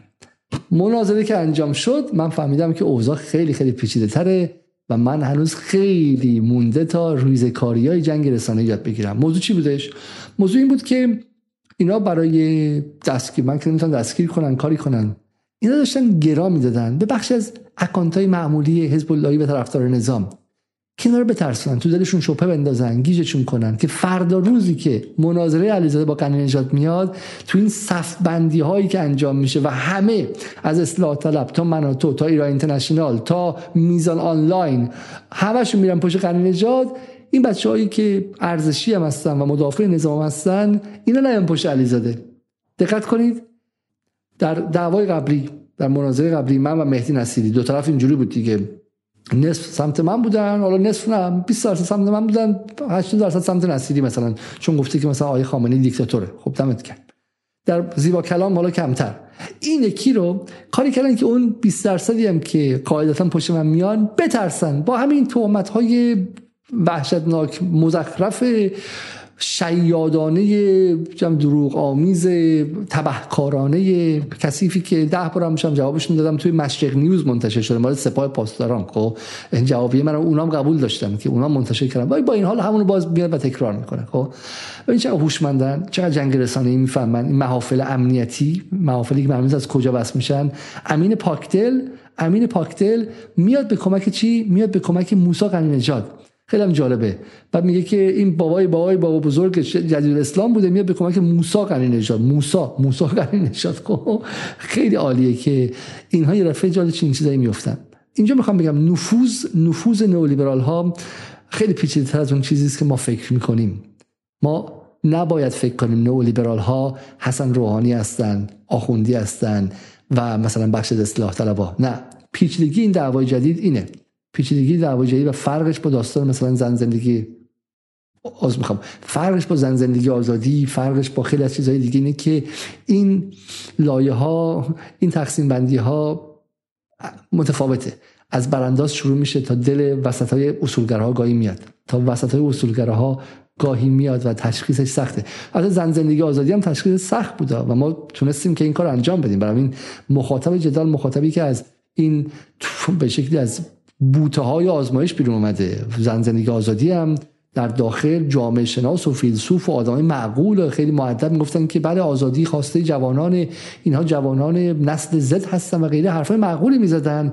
بعد محصولش تو خیابون کشتن آرمان علیوردی و سلاخی کردنش بود و بیرون کشیدن نیروی انتظامی و سرباز توی مثلا میدون کرج و اون توی جاده کرج و اونجوری کشتنش بود. خب برای حرف های معقول میومد و مشروعیت میبخشید به چی؟ به ایجاد جنگ داخلی و اون اتفاقات. و همینم اونم تشخیص سخت بود. این که از اونم سختره. این یکی از اونم سختره. چون ساکتین به قول معروف ماجرا ساکتین ماجرا رو چجوری ساکت کرده بودن؟ از دو روز قبل با چهار تا داستان امنیتی. و خیلی نامتوازن بود. خیلی نامتوازن بود. اگر میگم در قضیه نصیری 80 به 20 بود این قضیه رسید به 95 به 5 درصد. 98 به 2 درصد. و شما این رو در چند روز گذشته مشاهده کردین در فضای مجازی خب بریم که بحث های اصلی ماجرا رو انجام بدیم و برنامه رو ببندیم. چه اتفاقی افتاد؟ اتفاقی که افتاد این بود. آیا من در این مناظره مثلا بدون اشتباه بودم؟ آیا قنیجا بدون اشتباه بود. مثلا اون موقعی که من بهش گفتم که ایشون گفت مگه من تا به حال کاری بودم که تو منو مثلا نقد می‌کنی؟ گفتم من شریعتی و آل احمد کاری بودم که شما 40 سال الان مشغول سلاخی و جراحیشون هستی. اینو هیچ کس کلیپ نکرد بکشه بیرون. درسته؟ یا مثلا آقای قنیجا همون بحث نفتش رو من بهشون نشون بدم که خیلی ها خیلی ها ساده بهش جواب دادن و مسئله رو حل کردن. ولی هیچ کس مثلا اینها رو نیامد در فضای مجازی و پررنگ کنه. خب چون به نفعشون به نفعشون نبود. درسته؟ من به شما چند تا از اینا رو نشون بدم اینجا. احتمالا براتون اوکی. بیا مثلا همینجا خیلی خیلی اشاره کردن که خیلی اشاره کردن که آمد من شاید بتونم اینجا رو به شما نشون بدم. شاید بد نباشه. بذارید من عذر می‌خوام از شما دیگه. امشب خورده. آه خب مثلا این ببینید شما. کار کاربر ساده در اینستاگرام میگه آقای غنی‌نژاد نمی‌دونی که بحث نفت. شاخص tax به GDP در نروژ 54 از می‌خوام مالیات به GDP نروژ 54 درصد و صنایع نفت و گاز که مهمترین صنعت نروژ هست دولتیه خب؟ مالیات به GDP خب 54 درصد فکر اشتباه می‌کنن خب شاخص مالیات رو. ولی شما در نروژ گاهی مالیات های خیلی خیلی بالایی می‌دید. خب و یکی از بالاترین مثلا 37 درصد باشه. احتمال اشتباه نمیشن 37 درصد در فرانسه. من مثلا نگاه کنم به شما بگم با دوستانم اگه نگاه کنم بهم بگن سریع ممنون میشم. خب شاخص مالیات رو. ولی ولی این رو کسی نگفتش که مثلا یک اشتباه فاحش از کسی که خودش رو اقتصاددان می‌دونه از خودش اقتصاددان می‌دونه اینه. خب که آقا مثلا نروژ شما داری الان آمریکا یک از آمریکا بزرگترین تولید کنندگان نفت جهانه و مالیاتش الان هنوز 25 درصده نسبت به نسبت به جی دی پی. در ایران 7 درصده. من چرا جوابش ندادم؟ اصلا شما بگو آقا بنده بی سواد. ولی واقعیش اینه که من واقعا شوکه شدم و من از اونجام که میگم خیلی صادقانه دارم میگم. از اونجا بیرون اومدم. پرسیدم که آقا منظورش چی بودش؟ برای اینکه من در انگلیسی زندگی می‌کنم که مالیات مثل مثلا توحیده جزء اصول دینه. اصلا کسی به ذهنش خطور نمی‌کنه که تو بگی آقا ما نفت داریم بعد مالیات نداشته باشیم. انگلیس از سال 80 82 یک و دو توی دریای شمال نفت داشته. 84 5 فکر کنم میلادی. نفت داشته مالیات هم گرفته. در دوره خود تاچر هم مالیات گرفته تاچری که مادر نئولیبرالیسمه. و هیچ کس نگفته که دیگه نفت داریم مالیات تعطیل کنیم. برای انقدر این حرف از سپهر ذهنی من دور بود که من واقعا نفهمیدم مثلا چی میگه. راستش به شما بگم. خب برام اون صدای تلفن که اصلا قطع بود. پنج ثانیه یه بار قطع می‌شد وصل می‌شد. نمیومد میومد جوابش نداشتم. خب خب که چی؟ شما من جواب نداشتم. شما که عقل دارید یعنی چون کشوری نفت داره نباید مالیات بده. بعد دکتر متخصصی که با پول های مردم و مالیات های مردم و همون نفت های مردم رفته دانشگاه درس خونده بعد تو مطبش پولای اونجوری می‌گیره و حتی حاضر نمیشه که شم بشه که پول رو از طریق دستگاه کارتخام بگیره. پول رو فقط سکه می‌گیره دلار می‌گیره و ریال نقدی می‌گیره که مالیات نده. بعد بره بالاتر. مثلا مثلا به کجای شما آیا به جهان پیشا مدرن متعلقین؟ چون جهان پیشا مدرن هم توش خراج می‌گرفتن شاهان. خراج می‌گرفتن. یعنی چی مالیات نده. و این دولت مدرن می‌تونه مالیات نگیره. چون نفت داره مالیات نگیره. یعنی یعنی شما به جای اینکه و اینجاست که من متعجب میشم. یعنی یه آدم معمولی.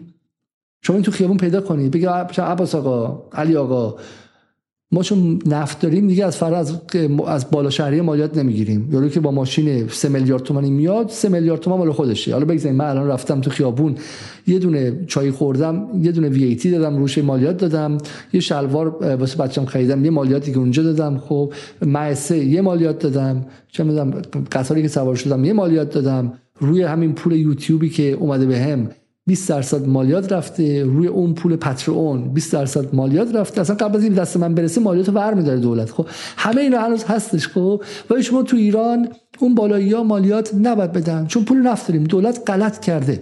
ببین این حرفایی که می‌زنه چرا به ذهن مردم میشینه بخششون جذابه. چون از دل زن زندگی آزادی اومده و دولت دشمن است. آل احمد میگه میگه که میگه که در ایران بالا قبل از انقلاب میگه میگه چون حکومت واقعی متعلق به امام زمان است توی همین قراردادگی میگه کنم حکومت واقعی متعلق به امام زمان مردم معتقدن. برای همین حکومت فعلی حکومت غصبیه و مالیات دادن بهش به شکلی پول پولی که به زور داره می‌گیره و پول غصبیه خب اینها توی این چند سال اخیر این گراها به ویژه از زن زندگی آزادی به بعد تقریبا چنین وضعی رو باز تولید کردن.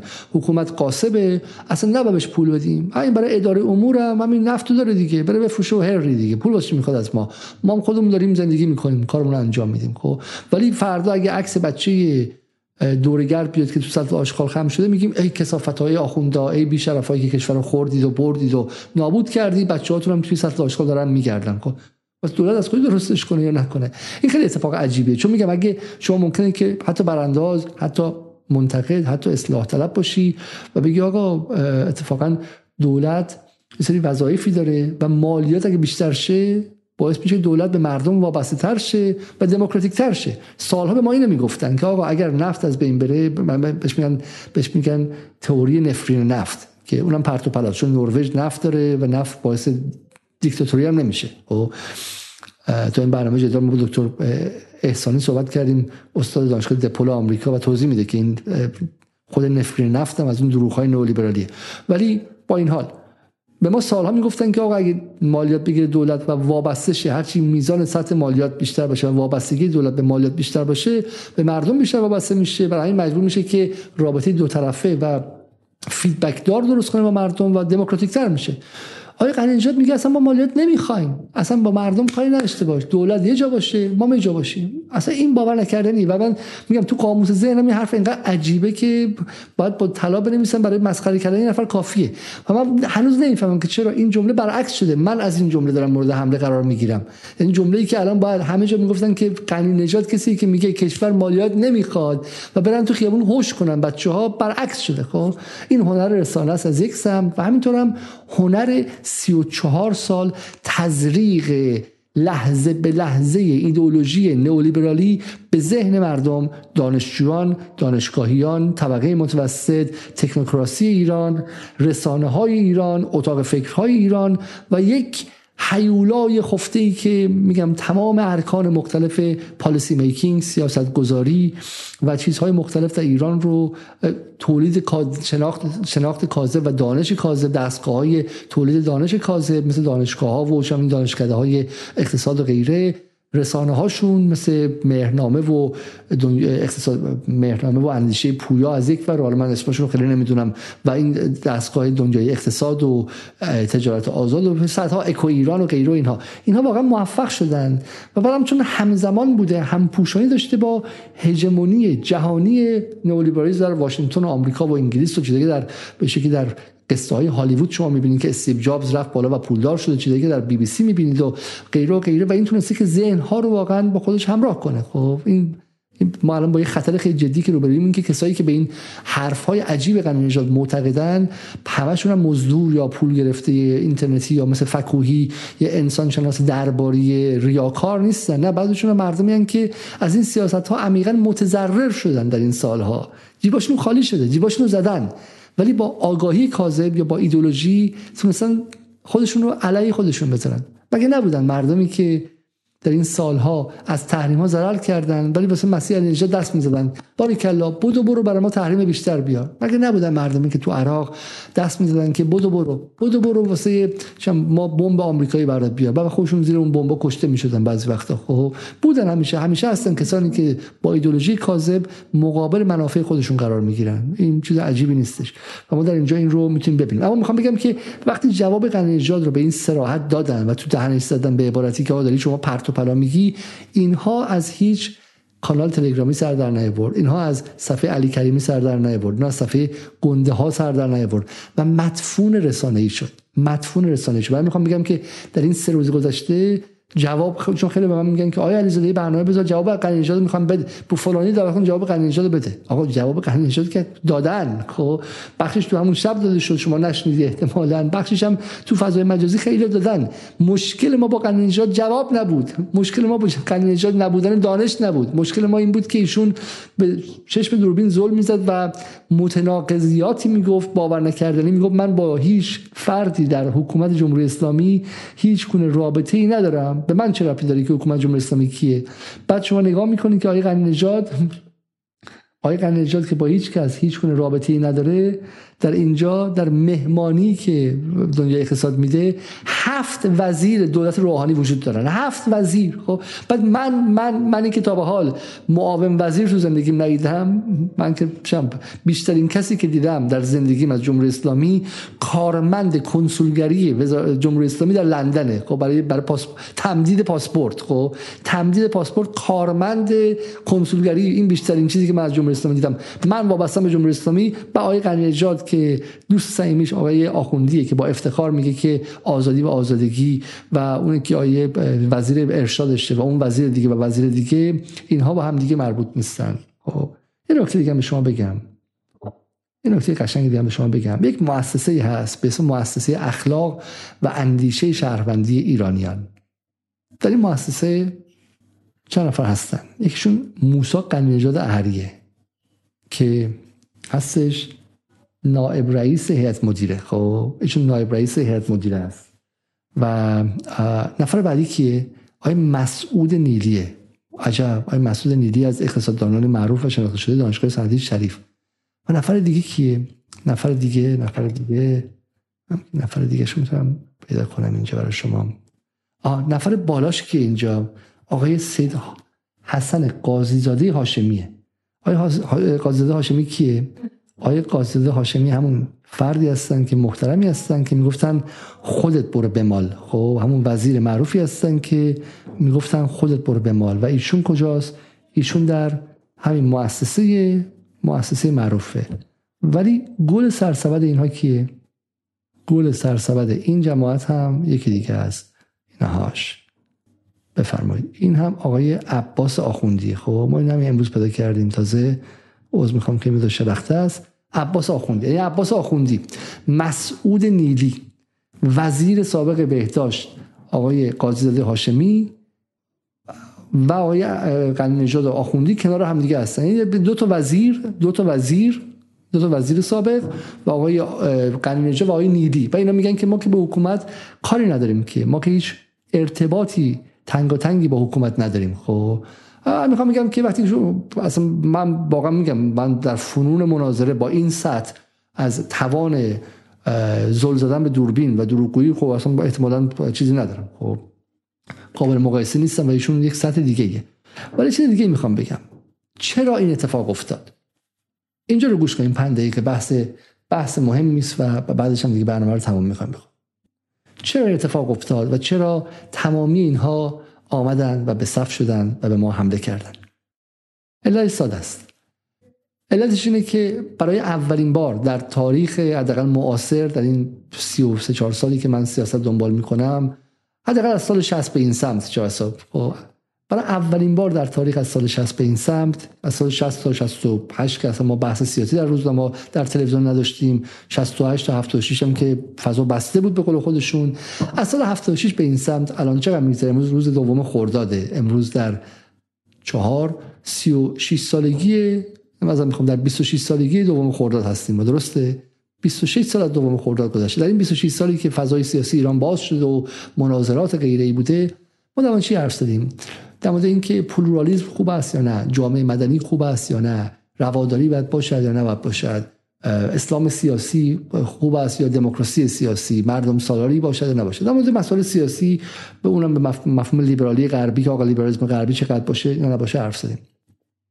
آیا احمد اینجا اومد و یه سری چیز از اونجاش در آورد که گفتش که من لیست لیست به شکلی فاسدین رو دارم و هی می‌خواستیم در بیار نشون بده و چیزی نشون نداد همون در نشون ندادنش در اون سالها بیشترین خصوصی سازی تاریخ ایران انجام شد و وزیر شمس الدین حسینی که همه تو مجلس هم هستش در به در دنبال اینکه واردات خودروی خارجی رو آسان کنه و خیلی هم در فضای مجازی فعال به واسطه رسانه هایی که ابتیا کرده ما بهش خواهیم رسید. آقای شمس الدین حسینی هم از IMF جایزه گرفت که صد آفرین باری که تونستی که بهترین هدفمندی یارانه رو انجام بدید. آیه هم بهش صد آفرین داد. در مورد آیه احمدی نژاد میگم؟ در مورد فساد به صورت کلی و مبهم حرف زده شد اما این مسائل گفته نشد. وای روحانی اومد. با آمدن روحانی هم که گاو سامری برجام مطرح شد و اینکه آقا برجام دوای درد همه چیز از به شکلی از مسائل اقتصادی و محیط زیستی تا درد چه می‌دونم مفاصل و درد چه می‌دونم درد دوری از یار و هر دردی که دارید رو شما با برجام می‌تونید دوا کنید و غیره. و بحث این بود و بعد بحث ورود زنان به ورزشگاه بودش و بحث این بود که اگه رامون ندین دختر آبی خودش می‌کشه و مسائل اینجوری.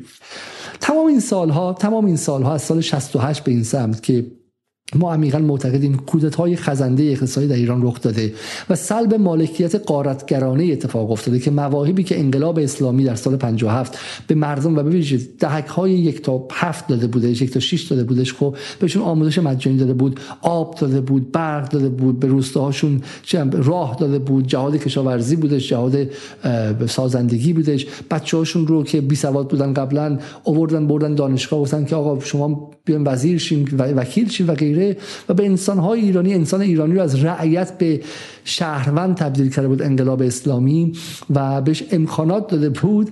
این پروسه از سال 68 به بعد اول کن و بعد متوقف و بعد معکوس شد. بزرگانشون کی بودن؟ آقای نجفی که بعدا بحث زنکشیش مطرح شد. کسی بود که اومد آموزش خصوصی کرد مدرسه غیر انتفاعی راه انداخت. اون یکی اومد بهداشت خصوصی کرد تعرفه های بهداشت رو عوض کرد بیمارستان خصوصی راه انداخت. اون یکی اومد گفت مسکن به ما اصلا وقت ربطی نداره دولت وظیفش ساخت مسکن نیستش. بازار مسکن رو باز کرد. آن یکی اومد گفت آقا اصلا چه اینجا نفت رو ما باید دلاری بفروشیم به همه. قیمت هم دلاریه فقط قیمت کارگری که باید ارزون باشه. اون کارو کرد. اون که اومد قوانین کار رو عوض کرد و گفتش که کارگر اصلا لازم نیست که استخدام شه. کارگر دو ماه استخدام کن. یه خورده که عضلاتش ضعیف شد مریض شد هر ریبندش بیرون. خب چون موضوع اصلی عدم کاروری و بهرهوری در ایران در دهه هفتاد متفق القول از آقای قنیجاد و نیلی و تمامشون می‌گفتن که مفتخوری کارگران و تنبلی کارگری ایران و پایین بودن بهرهوری کارگر ایران. خب اینا مشکلشون موقع این بود. الان سی سال گذشته و همه حقوق کارگر رو گرفتن و بهرهوری هم بالا نرفته و مشکلات ساختار تولید در ایران چیزای دیگه از خودشونن. خود خود دلال پرورشونن خب؟ ولی فقط اون موقع زورشون به ضعیفترین حلقه زنجیره اقتصاد ایرانی کارگران می‌رسه. همه این کارها رو در این مدت کردن و یک نفر در صدا و سیمای جمهوری اسلامی نیامده بگه که این سند افتخار مردم ایران قانون اساسیه و از روی اصل 46 بخونه. چرا؟ چون معتقدم قانون اساسی خیلی رادیکاله. شما مگر منتقد جمهوری اسلامی هستی اگه خیلی احساس رادیکال بودن به دست میده و اگر مغزشویی نشوی توسط ایران اینترنشنال و بی بی سی و قن نجات و اکو ایران و غیره اگه خیلی خیلی آدم شجاعی هستی برو تو خیابون. به جای اینکه بنویسی مرگ بر جمهوری اسلامی مرگ بر خامنه ای خیلی جرأت داری برو اصل 43 قانون اساسی رو بنویس. مرگ بر جمهوری اسلامی و مرگ بر خامنه ای که هنر نیستش که اینو که شب بی بی سی هم میگه در اگر از دوربین تو از ایران بیاری بالاتر این که اتفاقا حرف حکومتیه که حکومت جهانی غرب برای دستم می‌زنن. بعد میرن تو کن به جایزه میدن به فیلمت. بعد میرن توی امی به امی اوار به جایزه میدن برای آوازت. خب فوش دادن به شاکله حکومت ایران که استقلالش حفظ کرده و رهبرش که وایساده اونجا میگه میگه من نمی‌ذارم آمریکا قورتمون بده که هنر نیستش که. برو به چاوز فوش بده. الان تو آمریکا برای دست می‌زنن. برو به کاسترو فوش بده. برای دست می‌زنن. ایست اصلا اون ایستادگی مقابل اون حکومت ها که اصلا اصل درباری بودنه که معترض درباری شما هستی انقلابی درباری هم شما هستی. جرأت داری واقعا مردمی هستی. مردمی نمیگم حکومتی ها اصلا بگم من با حکومت جمهوری مخالفم. مردمی هستی. مردمی ترین کار اینه که اسپری برداری بری اصل 43 قانون اساسی رو روی دیوارهای دانشگاه بنویسی. و تو جرأت نداری.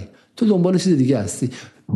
نمی‌دونی دنبال چی هستی ولی آن کسانی که تو رو هول میدن آن کسانی که ایجنسی تو عاملات سیاسی رو سیاسی تو رو به شکلی شکل دادن و اون ایدولوژی ها در ذهن تو گذاشتن و حرکتت میزن اون دنبال چیز دیگه هستند ما دنبال ویرانی ایران بازپسگیری استقلالش به واسطه همین قوانین نولیبرال و غیره هستن. خب اگر دنبال حقوق مردم هستی مترقی ترین اصل قانونه. میگه که دولت وظیفه دارد مسکن پوشاک خوراک آموزش بهداشت و سلامت جامعه رو تامین کنه. مثل حکومت اروپایی مثل حکومت سوئد مثل حکومت انگلیس مثل حکومت فرانسه مثل حکومت آلمان مثل حکومت ایتالیا مثل حکومت بلژیک چه می‌دونم نام ببر اسپانیا ایرلند. مثل کشورهایی که بهشون نگاه می‌کنید توی اینستاگرام و توی بی بی سی و می‌کنید خیلی مترقیان اونها هم همین اصل دارن هنوز. به رغم همه حملاتی که بهشون شده اما جامعه ایستاده اعتصاب کرده آزادی آزادی به اون درد می‌خوره دیگه. خب وایساده و جمع شده و نداشته که تماما نابودش کنن. برای همین مشکل اینها این بود. وگرنه من نه کسی هستم نه آقای نجات مثلا قاعدتا باید خیلی مهم باشه. هیچ معنایی نداره که این مناظره بخواد اینقدر سر و صدا کنه. وایرال شه مهمترین امر ملی شه پس مهمترین مسئله چی بودش؟ مهمترین مسئله این بود که اینها نمی‌خواستن نویز تولید کنن و نگذارن که جامعه بشنوه که دولت وظیفه داره که براشون مسکن تهیه کنه. دولت وظیفه داره بهشون آموزش بده بهشون دانشگاه مجانی بده بهشون مدرسه مجانی بده بهشون تخت بیمارستان مجانی بده. اینا از این میترسیدن و اومدن مقابلش چی گذاشتن؟ آزادی آزادی آزادی فرهنگی آزادی اقتصاد. دزدی و سلب مالکیت رو به اسم آزادی به ذهن شما گذاشتن و کلمه آزادی هم میگن به به به به چقدر خوب براش دستم می‌زنن. برای چه کسی دست می‌زنن؟ کسی که یکی از مسئولان دزدیده شدن اموالشون از جیبشونه خب در این سالها کاری کرده که بچهشون مدرسه معمولی بره بعد تو کنکور رتبه ده هزار تایی بیاره. اون بالا شهری رتبه یک و دو و سه و چهار و پنج و شیش و ده و پونزه و بیست رو بیارن. خب کاری کرده که وقتی بچهش از دانشگاه میاد بیرون سرفکنده باشه سالها نتونه کار پیدا کنه برای بچه اون بالایی هنوز دانشگاه تمام نشده استارتاپش رو بزنه. خب و توی اکوسیستم استارتاپی آقای سورونا ستاری بدرخشه.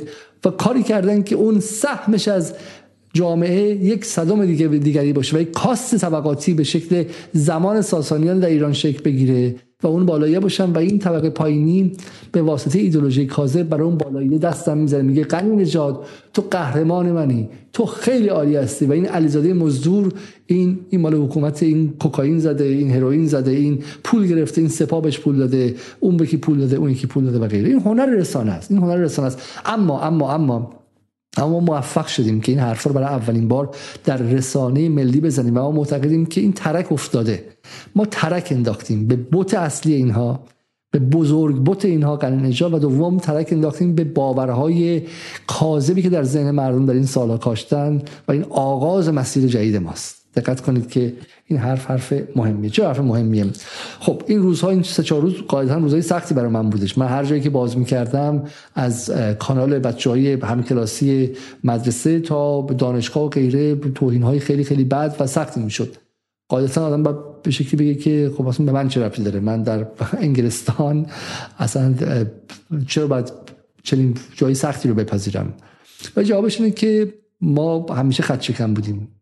سال 94 ما در جدال حداقل من پریسان اسرابادی بچه دیگه که در جدال هستن ما عافیت نشین نیستیم. نه ادعای انقلابیگری مثل داخل ایران داریم نه ادعای چه می‌دونم ادعای گنده گنده و همینی که هستیم ولی همیشه خط شکنی کردیم در اون فضایی که بودیم. سال 94 من درست یک ماه قبل از عمل قلب من بود و در برنامه بی بی سی وقتی گفتم که آقای خامنه ای معمار بزرگ امنیت ملی ایرانه اونجوری هم فرمش کردم. مثلا مثلا ایشون ممکن دیکتاتور باشه آدم خوبی باشه آدم بدی باشه ولی ایشون معمار بزرگ امنیت ملی ایرانه و نذاشته که ایران رو آمریکا قورت بده. در منطقه ای که 25 تا پایگاه نظامی آمریکا بوده ایران رو حفظ کرده خب؟ و این رو من گفتم برای اینکه بهش اعتقاد داشتم اون موقع. فکر کردم که وجود داشته. و حجمه ای که شد خب باور نکردنی بود از نزدیک این دوستان تا آدم هایی که سالها باشون مراوده داشتیم. احترام میذاشتن برای دانشگاه دعوت می‌کردن برای سخنرانی دعوت می‌کردن و غیره دشمن شدن. من خیلی خوشحالم. من خیلی به شکلی تجربه سیاسی زیادی به ویژه اون موقع که نداشتم که این حجمه ای که شد به من یک چیز اون موقع گفت. گفت ببین تو می‌تونی از همه چی حرف بزنی. اما اگر اسم خامنه ای ببری وارد حریم ممنوع شدی. وارد حریم ممنوع شدی. این دیگه نه. این شوخی نداره. من دو راه داشتم. یا اینکه عقب برم از اون حریم ممنوعه یا اینکه کنجکاف شم. اون سیب ممنوعه رو من خوردم و به دانش به اون دانش مسلح شدم که آقا تو ایران معنای خامنه ای رو اینها عوض کردن. اینها با یک حیولا سازی دیکتاتور سازی از آقای خامنه ای نگذاشتن که نسل من ببینن که آقای خامنه ای همزمان که حالا ممکنه مثلا چون اعتقادات فرنگی و به شکلی دینی و اینهاش با بخشی از نسل ما همخوان نباشه اما همزمان معنای سیاسیش خارج از ایران که نگاه کنی معنای سیاسیش استقلال سرزمینی ایرانه. و اینو ما ندیدیم. من به عنوان کسی که با دوم خورداد که امروز سالگرشه بزرگ شدم معنای آقای خامنه ای رو اون عینک هایی که اصلاحات به ما داد نداشت بفهمیم. که آقا خامنه ای وقتی ایران رو حفظ کرد که جورج بوش به کل این منطقه 500 هزار سرباز فرستاده بود. 500 هزار تا میگن این چی؟ نزدیک چند چقدر چند تا به 52 فرستاده بود ها؟ اسلحه هایی که بوش دور ایران کاشته بود برای از بین بردن سه تا ایران کافی بود. آقای خامنه ای از اون وضعیت ما رسون به این وضعیت. و اینو نداشتم ما ببینیم. و اگر ما بگیم آقای خامنه‌ای معمار امنیت ایرانه شما رو وسط شهر سلاخی می‌کنن. من سلاخی کردن اون موقع. منو انداختم وسط خب چنان زدن چنان له و کردن که من نتونم بلند شم. من نتونم بلند شم. خب. حالا من هیچ وقت نگفتم. قضیه شخصی هم قضیه خصوصی من رو بردن در بی بی سی و من گفتم من دیگه الان چم اون موقع من روز رو فرداش روز آنژیو قلبم بود و نمی‌خواستم برم و من رو بردن اونجا و که مثلا آمدانه قطع می‌کردن که مثلا قضیه رو سخت کنن که مثلا نشون بدن من تناقض دارم و غیره. این این داستان ها برای ما خیلی قدیمیه. مناظره برای ما بازی فوتبال تیغی نیستش که بگیم که حالا چهار تا زدیم چهار تا خوردیم. چیزهایی که بهش اعتقاد داریم. بعدم بگیم زبونمون هم الکم باشه زبونمون بگیره نگیره غیره. اینا اهمیتی در واقعی بودن یا در سطح اعتقاد ما به این حرفا نداره. همچنان اعتقاد ما هست بهش خب؟ و برای همینه که این بازی های رسانه‌ای هم فرق نمی‌کنه. اون سال 94 که این اتفاق افتاد و اتهام ها شروع شد بعد حذف من از رسانه جریان اصلی شروع شد. دیگه بی بی سی دعوت نمی‌کرد. بعد اتهام می‌زدن مقالات میمد که این چه می‌دونم باید دستگیرش کنیم به پلیس انگلستان لوش بدیم و غیره. اون مسیر طی شد. در دوره ولی ما همچنان خودمون به خیلی نزدیک به اصلاح طلبا می‌دیدیم خب و روحانی می‌دیدیم. بعد که اومدیم بعد از 98 منتقد بعد از 96 منتقد حسن روحانی شدیم و گفتیم آقا تو بعد بتونی الان دیگه فضای مقابله با آمریکا رو باز کنی به اینکه همچنان دنبال احیای برجام باشی. اصلاح طلبا بدترین حملات رو کردن بدترین تهمت ها رو زدن و یک چیزی که هستش اینه که یک کسی مثل من یا حتی پرسون اسرابادی از یک سطحی از لایه های تنهایی اومدیم در این سالها و این مسیر رو چنان تنها طی کردیم که الان برای ما روز بهشته. برای اینکه هزاران مخاطب جدال هستن اینجا و اصلا امروز ما احساس تنهایی نمی‌کنیم جمعیم. ولی اون کسانی که این طراحی های رسانه‌ای رو می‌کنن که گیزمیز رو بخرن و کاف رو بخرن و سمتپور رو بخرن و اون سفر رو بخرن اون سفر رو بخرن که مثلا ما رو بترسونن خیلی اشتباه می‌کنن. چون روزایی که ما همین کانال یوتیوب هم نداشتیم همین 300 تا مشترک رو هم نداشتیم 35 38 هزار تا فالوور یوتیوب رو نداشتیم در جاهای دیگه نداشتیم و تنهای مطلق هم داشتیم. وایسادیم وسط کتک خوردیم تحقیر شدیم توهین شنیدیم و از رو نرفتیم. برای اینکه بهش اعتقاد داشتیم. ما عمیقا اعتقاد داشتیم که در این منطقه در این جهان یه نیرو وایساده جلوی حیولاترین نیروی نظامی تاریخ به اسم محور مقاومت.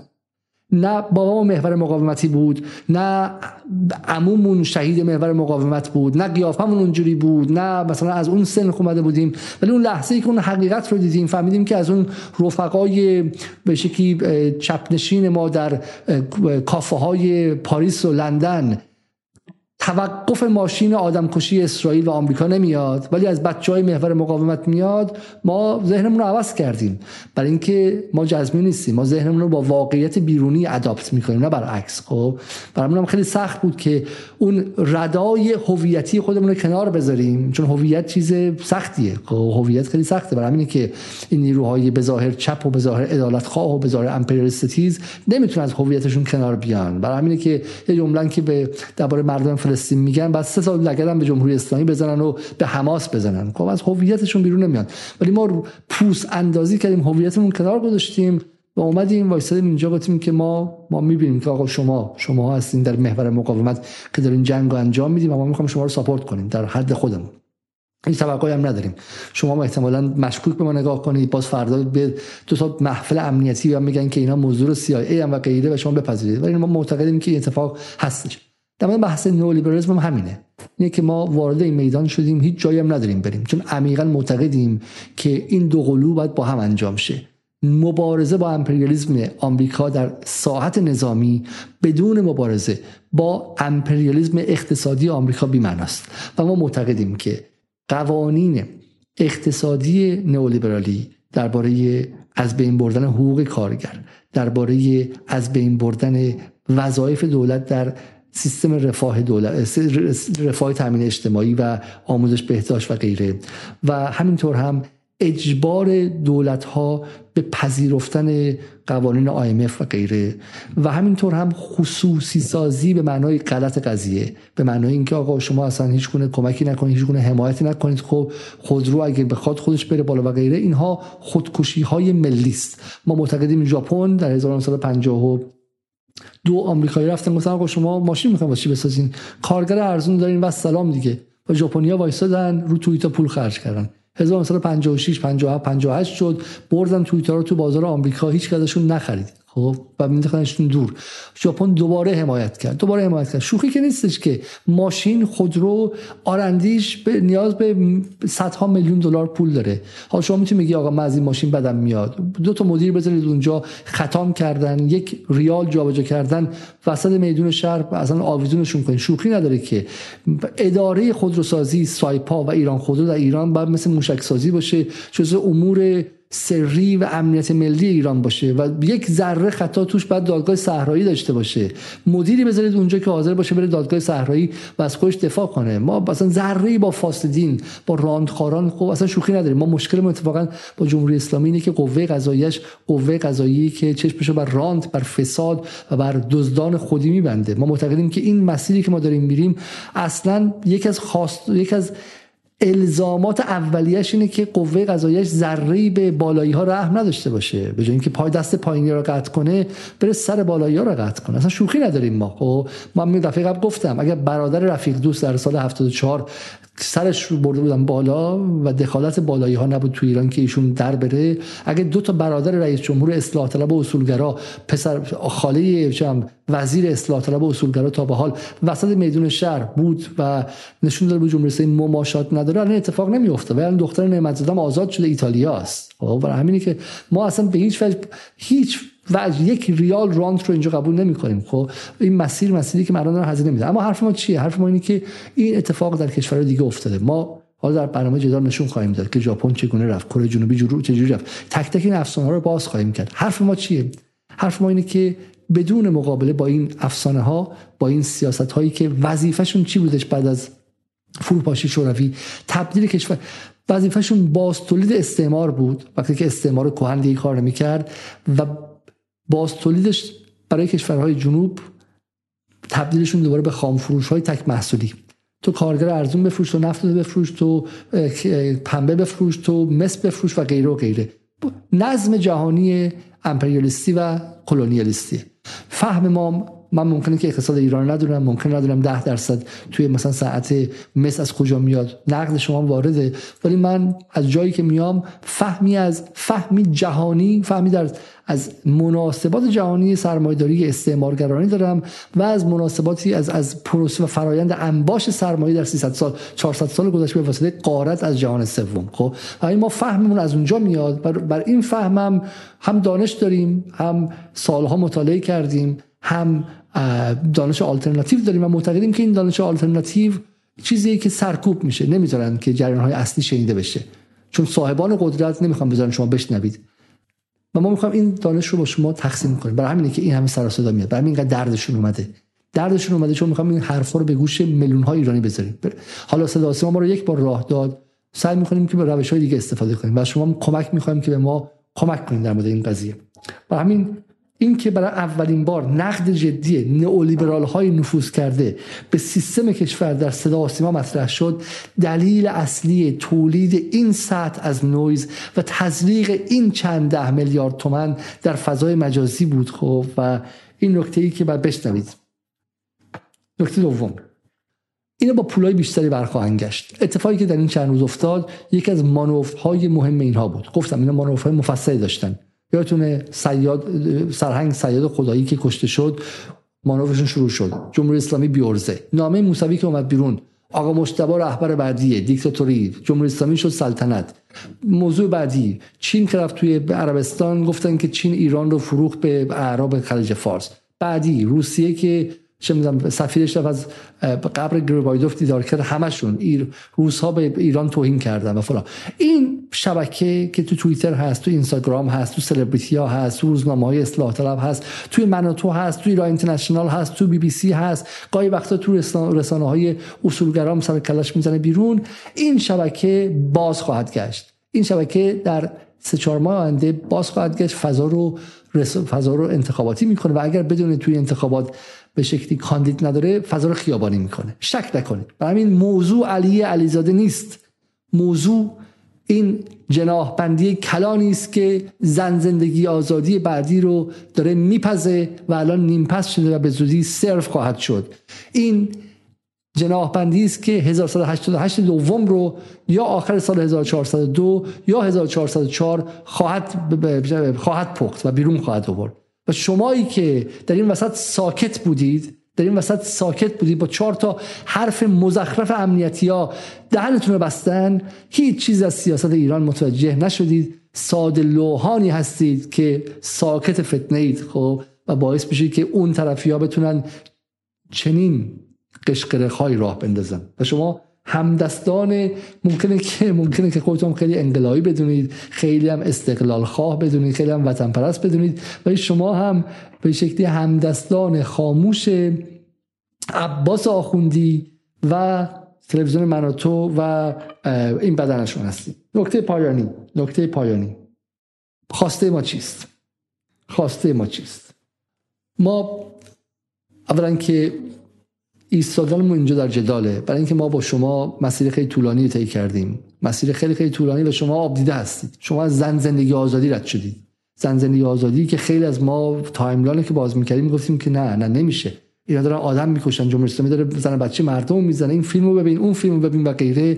و اون موقع با تحلیل درست تونستیم که اون اون فضای پیچیده رو رد کنیم و پامون جای سفتی قرار بگیره. روی زمین سفت تحلیل objective و عینی قرار بگیره. و با فهم روابط کلی جهانی نه مج... با, با تمرکز روی تمرکز زیاد روی وضعیت محلی فهممون از مناسبات جهانی رو از دست ندیم و نفهمیم که فراموش نکنیم که از بیرون داره چی کنترل میشه نقش اسرائیل چیه و غیره. از بیرون اومدیم داخل و تونستیم جای محکمی وایسیم برای این قضیه هم همینه. خب اینجا هم با بتونیم از بیرون بیام و در داخل بتونیم تصویری تحلیلی عینی داشته باشیم. اما خواسته ما این اتفاقا. خواسته ما اینه که صدا سیما رو مجبور کنیم که این مکالمات رو ادامه بده. چیزی که جیغ اینا رو در آورد من مثالی که زدم در مورد خامنه‌ای سال 94 این بود که وقتی من اسم آقای خامنه‌ای بردم جیغ زدن فهمیدم که پس خامنه‌ای مهمه. پس اشاره روی خامنه‌ای مهمه. پس اینها اینها حاضرن تو همه چی بگی. به صورت انتزاعی و کلیگویی و مبهم. ولی اگر اسم آقای خامنه بیاری اربدشون بالا میره. پس چرا چرا دارن می‌زنن؟ پس یک اهمیتی در این فرد هست. و من رفتم کشف کردم دیدم که این فرد آره مهمه. دشمن می‌خواد این رو بزنه خب؟ الان هم دارم اینو میگم. قانون اساسی مهمه. اینا قانون اساسی جیغشون رو در آورد. جزدهشون رو در آورد. اینهایی که میگن به قنیجات چرا انگ می‌زنی؟ قنیجاتی که به خود قانون اساسی انگ زد گفت کمونیستی. که من شما جرئت نکنیم بهش دست بزنیم. قانون اساسی مهمه. اصل 46 مهمه. صدا سیما رو مجبور کنیم که برنامه بذاره در مورد قانون اساسی. صدا سیما رو مجبور کنیم که برنامه بذاره درباره سیستم های رفاه در بقیه کشورها. حق مردم ایرانی که بدونن اگر داره خصوصی سازی بعد از خصوصی سازی توی ایران اعمال میشه توی کشورهای غربی که دستور میدن ما خصوصی سازی کنیم و از اونجا از اون دانشگاه آمده خودشون چقدر انجام میدن؟ مردم ایران باید بدونن که توی انگلیس چقدر از مدرسه خصوصی چقدر نیستش. چون اگر آمار رو بدونن بعد میگن که شما غلط می‌کنین بخواید مدرسه ایران خصوصی کنیم بیشتر از این. به قدر کافی شده. به قدر کافی شده. و همین فشار بیارید به صدا سیما که این مناظرات رو ادامه بده با آدم های دیگه. ولی حول این موضوع حول این موضوع ما 26 سال توسط اصلاحات فریب خوردیم فریب خوردیم و فریب خوردیم با کلمه آزادی. یک یک صحنه نگاه کنید شما. ببینید که نسل من چجوری سه رو از دست داد. سه رو چجوری ما از دست دادیم.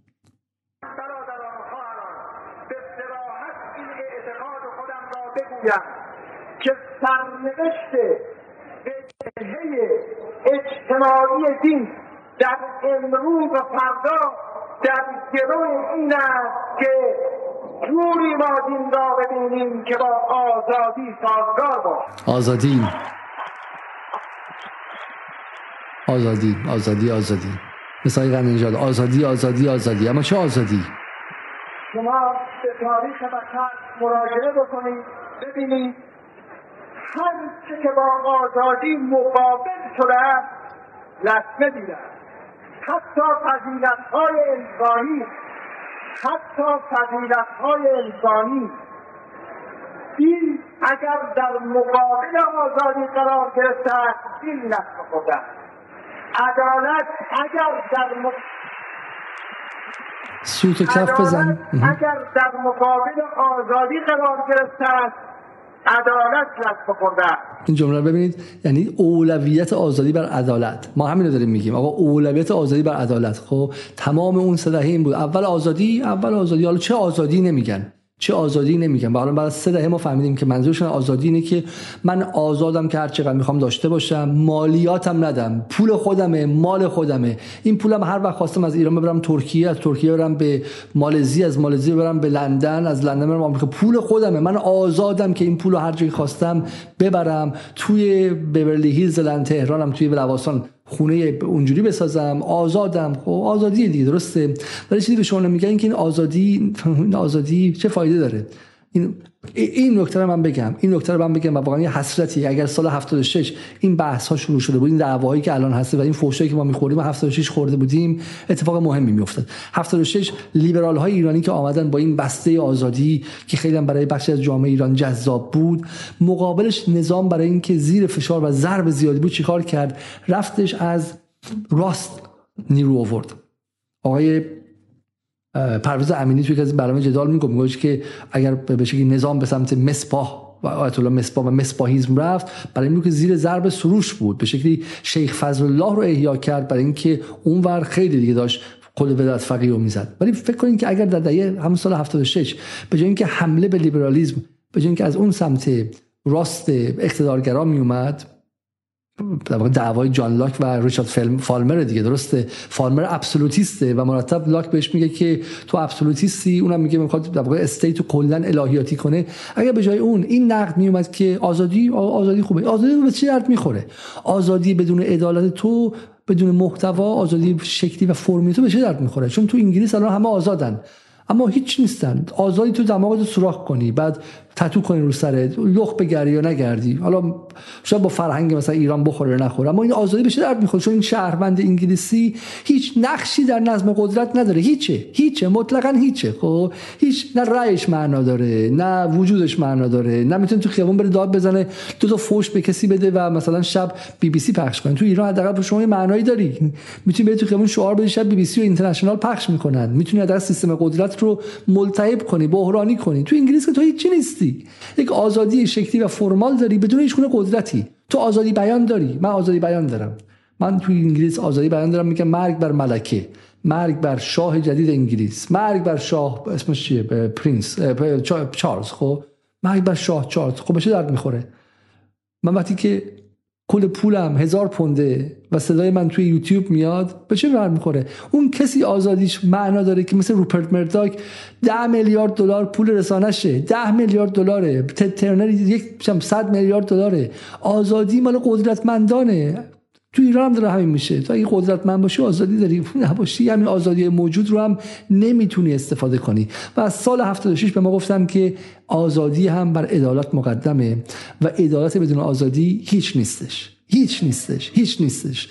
و محصولش شد 1402 که شما اگر کارمندزاده و کارگرزاده و معلمزاده هستی هیچی نمیشی. هیچی. آزادی که هیچ چیزی نشی تو زندگی ساختن و توسعه اگر در مقابل آزادی قرار گرفته است سازندگی دست به خود است. اون نمونه بزرگ آن را برای شما که اغلب شما هم اهل مطالعه و فکر هستید عرض می کند یکی تجربه قرون گستاخ که دین و آزادی در مقابل هم قرار گرفتن دین شکست خورد و یکی در دنیای امروز در دنیای کمونیست این قنیجاد هست یا نه به نظر شما؟ خب آقای قنیجادی که ببین چقدر هوشمندانه برنامه رو چید. اول کل برنامه رو در مورد لیبرالیسم به عنوان پاسخی به قرون وسطا و کلیسای قرون وسطا گفت داشت کد می‌داد به داخل. همون حرفا اصلاح طلبا رو می‌زد. حالا جالبه که قنیجاد خودش تو مناظره میگه که تو یک از مصاحبهاش میگه میگه سال 77 78 ما رو بردن جای آیه عباس عبدی هم بود و بهش گفتم که آقا شما چرا به من گفتش که آقای شما با هم موافقین گفتم نه موافق نیستیم. شما باش می توسعه سیاسی آزادی سیاسی آزادی اول اقتصادیه. گفت نه ما با این حرف مشکل نداریم. گفتم اگه مشکل نداری چرا نمیگی؟ خب اگه نمیگی منافقی. که خندی تا اونم با بزرگواری. برام میگه نه ولی الان آیه عبدی خیلی خوبه دیگه. الان دیگه چپ نیست همین حرفای ما رو می‌زنه. می‌فهمه که اول اقتصاد آزادی اقتصاده. خب. همین. محصول سال 76 و محصول اصلاحات در عمل در عمل همین بود. این بود که آقا تو آزادی که خصوصی سازی کنی و با پولت هم هر کاری خواستی بکنی. یه خوردم که دولت بخواد فشار بیاره اربده می‌زنی که اقتصاد دستوریه و من هیچ کاری نمی‌کنم من نفس نمی‌تونم بکشم. آقای قنیجه میگه من در قدرت هیچ جایی نیستم. هیچ جایی نیستی؟ این برنامه هفتم توسعه که پیروز در اومد. درست دو روز بعد از مناظره ما در اومد. خب ببین چی داره بهش میگه در این برنامه توسعه. یک پای سازمان اداری برنامه با آزمایش آموزش عالی باز شد. به آمایش آموزش عالی باز شد. تکلیف رشته موازی مشخص میشه. دانشمندان خارجی عضو هیئت علمی دانشگاه میشن. سازمان برنامه برای هزینه کرد فلان می‌نویسه. تامین هزینه های رفاهی از محل وام های دانشجویی. مثل انگلیس. وام بهتون میدن زندگی کنید. خب دولت بهتون پول نمیده. تحصیل در دانشگاه دیگر رایگان نخواهد بود. شماره 6 دانشگاه دیگر پولی شد مثل غرب تمام شد. یکی از نقاطی که در اصل 43 قانون اساسی بود همین. تو این سه روزی که به علیزاده فوش می‌دادن که مزدوره و چه می‌دونم معتاده و چون قرص قلب می‌خوره چهرهش اونجوریه و غیره همین سه روز همین سه روز دانشگاهی که اصل 43 تعیین کرده بود و با زحمت و با کشته شدن مردم و با انقلاب و با جنگ و غیره گرفته بود یکی دیگه از مواهب هم از شما گرفته شد. میگیم میگیم سرقت سرقت حقوق عمومی یعنی این. حالا برای شما درس لیبرالی می‌خونن که حقوق افراد چیه؟ حق دانشگاه رفتن رو از میلیون ها ایرانی که پول ندارن گرفتن. تموم شد تموم شد رفت. دانشگاه مال پول داراست. دیگه فقرا نمی‌تونن دانشگاه برن. به همین سادگی. به همین سادگی. ده. بخش خصوصی به کمک چالش کمبود پزشک میآید. خب و غیره و غیره.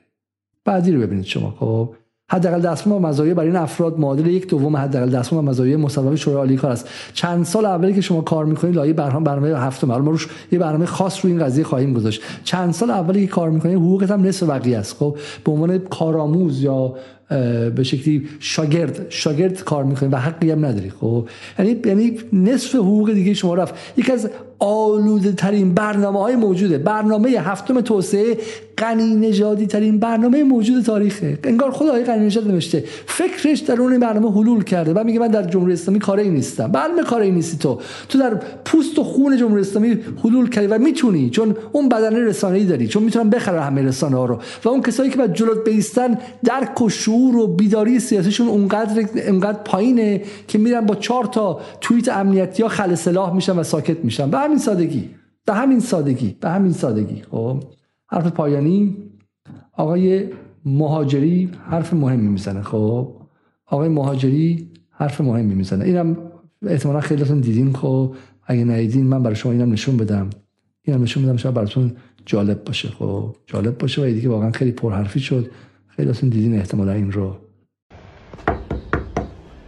Hi there. Sorry for interrupting you. Your house is just so beautiful, and I really wanted to know what do you do for a living?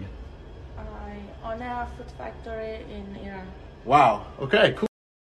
حالا من نمی‌دونم شما صداشو شنیدین یا نه ولی در خونه این خانم میره و میگه خونه شما خیلی زیباست که از این اینفلوئنسرای اینفلوئنسرای به شکلی توییتری و میگه خونه شما خیلی زیباست شما این از کجا زندگی می‌کنی؟ پول از کجا آوردی؟ میگه من توی ایران کارخونه دارم و غیره. و من چیزی می‌خوام برای شما بخونم به عنوان بخت آخر امیدوارم که بتونم پیداش کنم. اینهاش نه جام پیداش نکردم. واسه ببینم. از آن نکته مهمی بویژه برای تلویزیون می‌خوام. این رو حتما بهش اشاره کنم. یک متن بود از آقای مهاجری. متن بود از آقای مهاجری که من اینو بازم کرده بودم ولی حالا من از وبسایت دیگه برای شما می‌خونم فعلا. خب به اسم مناظره غنی و علیزاده قمار تلویزیون. این از این نظر مهمه این متن. خب برای اینکه داره به تلویزیون ایران یک کد خیلی خیلی خاصی میده آقای مهاجری. آقای مهاجری رو شما می‌شناسین؟ ایشون اصولگراست. اصولگرا می‌دونه خودش رو. پدرش گمانم رئیس یا همه کاره روزنامه جمهوری اسلامیه.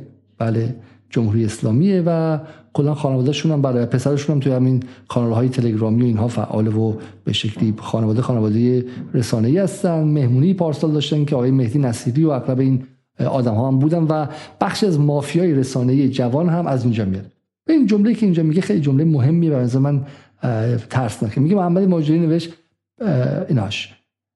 در یادداشت در روزنامه اعتماد که میگه اگر صدا ما هدفش از پخش مناظره مکنیجا با علیزاده مقیم لندن جبران کاستی های شهید مناظره درخشان و باشد کاملا قابل فهم است.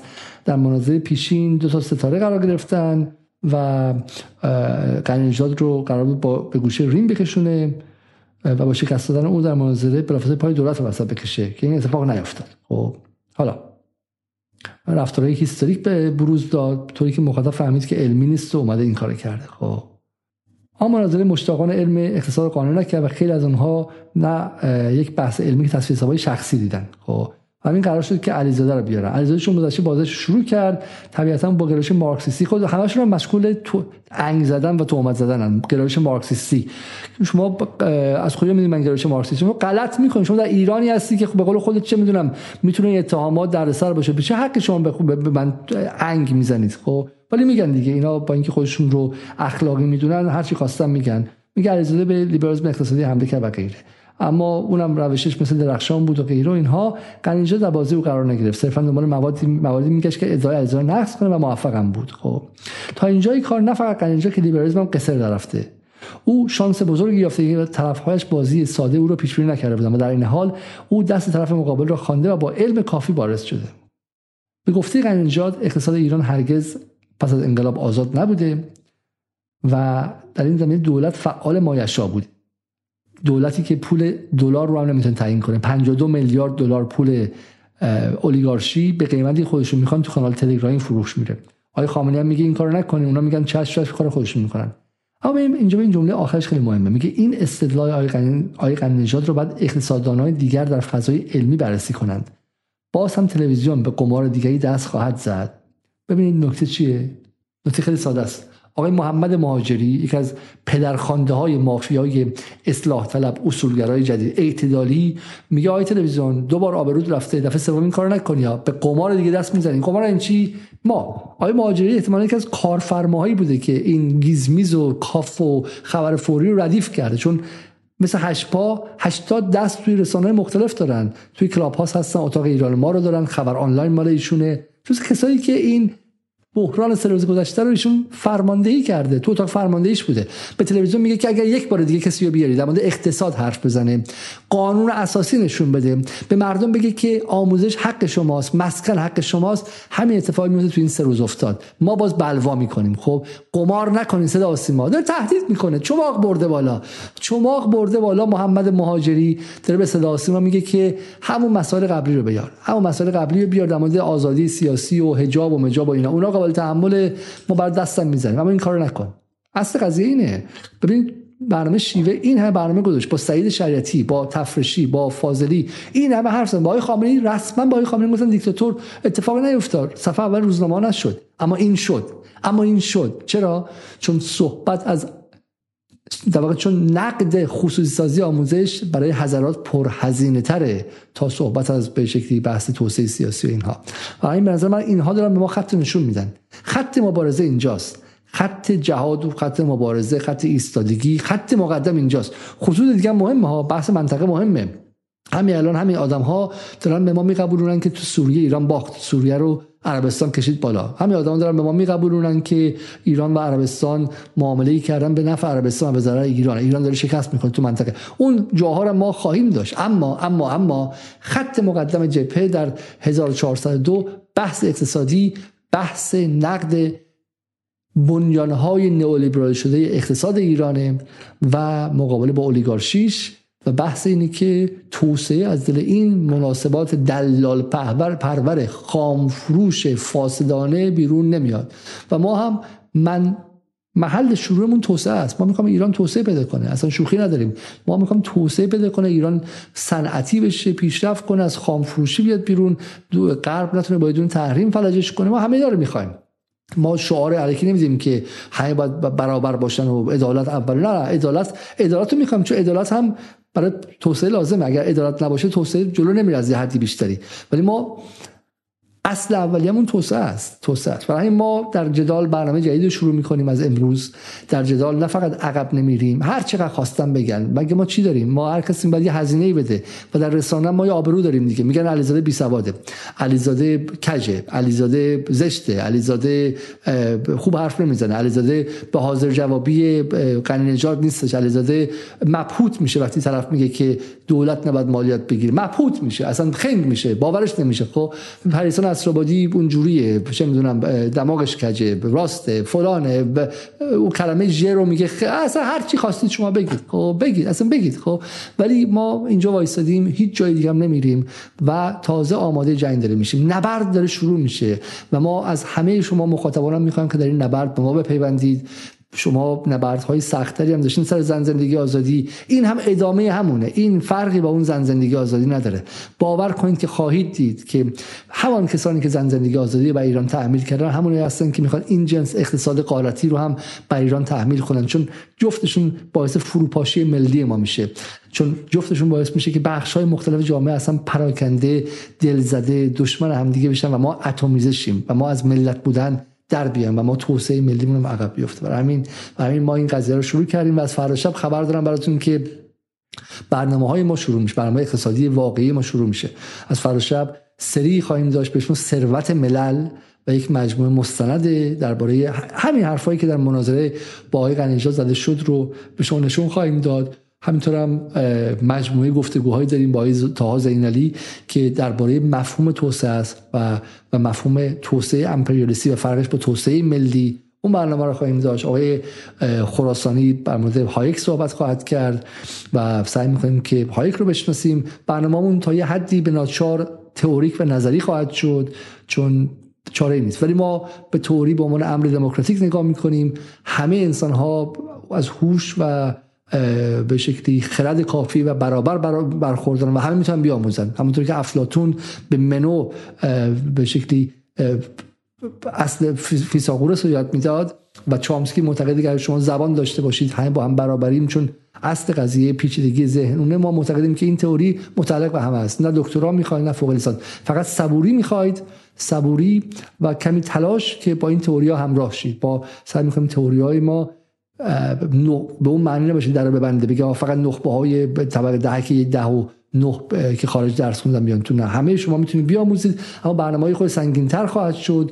ولی مسلح خواهید شد به چیزی که نه قنی نجاد نه صد تا نجاد نه اون مافیای رسانهشون بتونن شما رو به شکلی مخشویی کنن و مقابل منافع خودتون بذارن.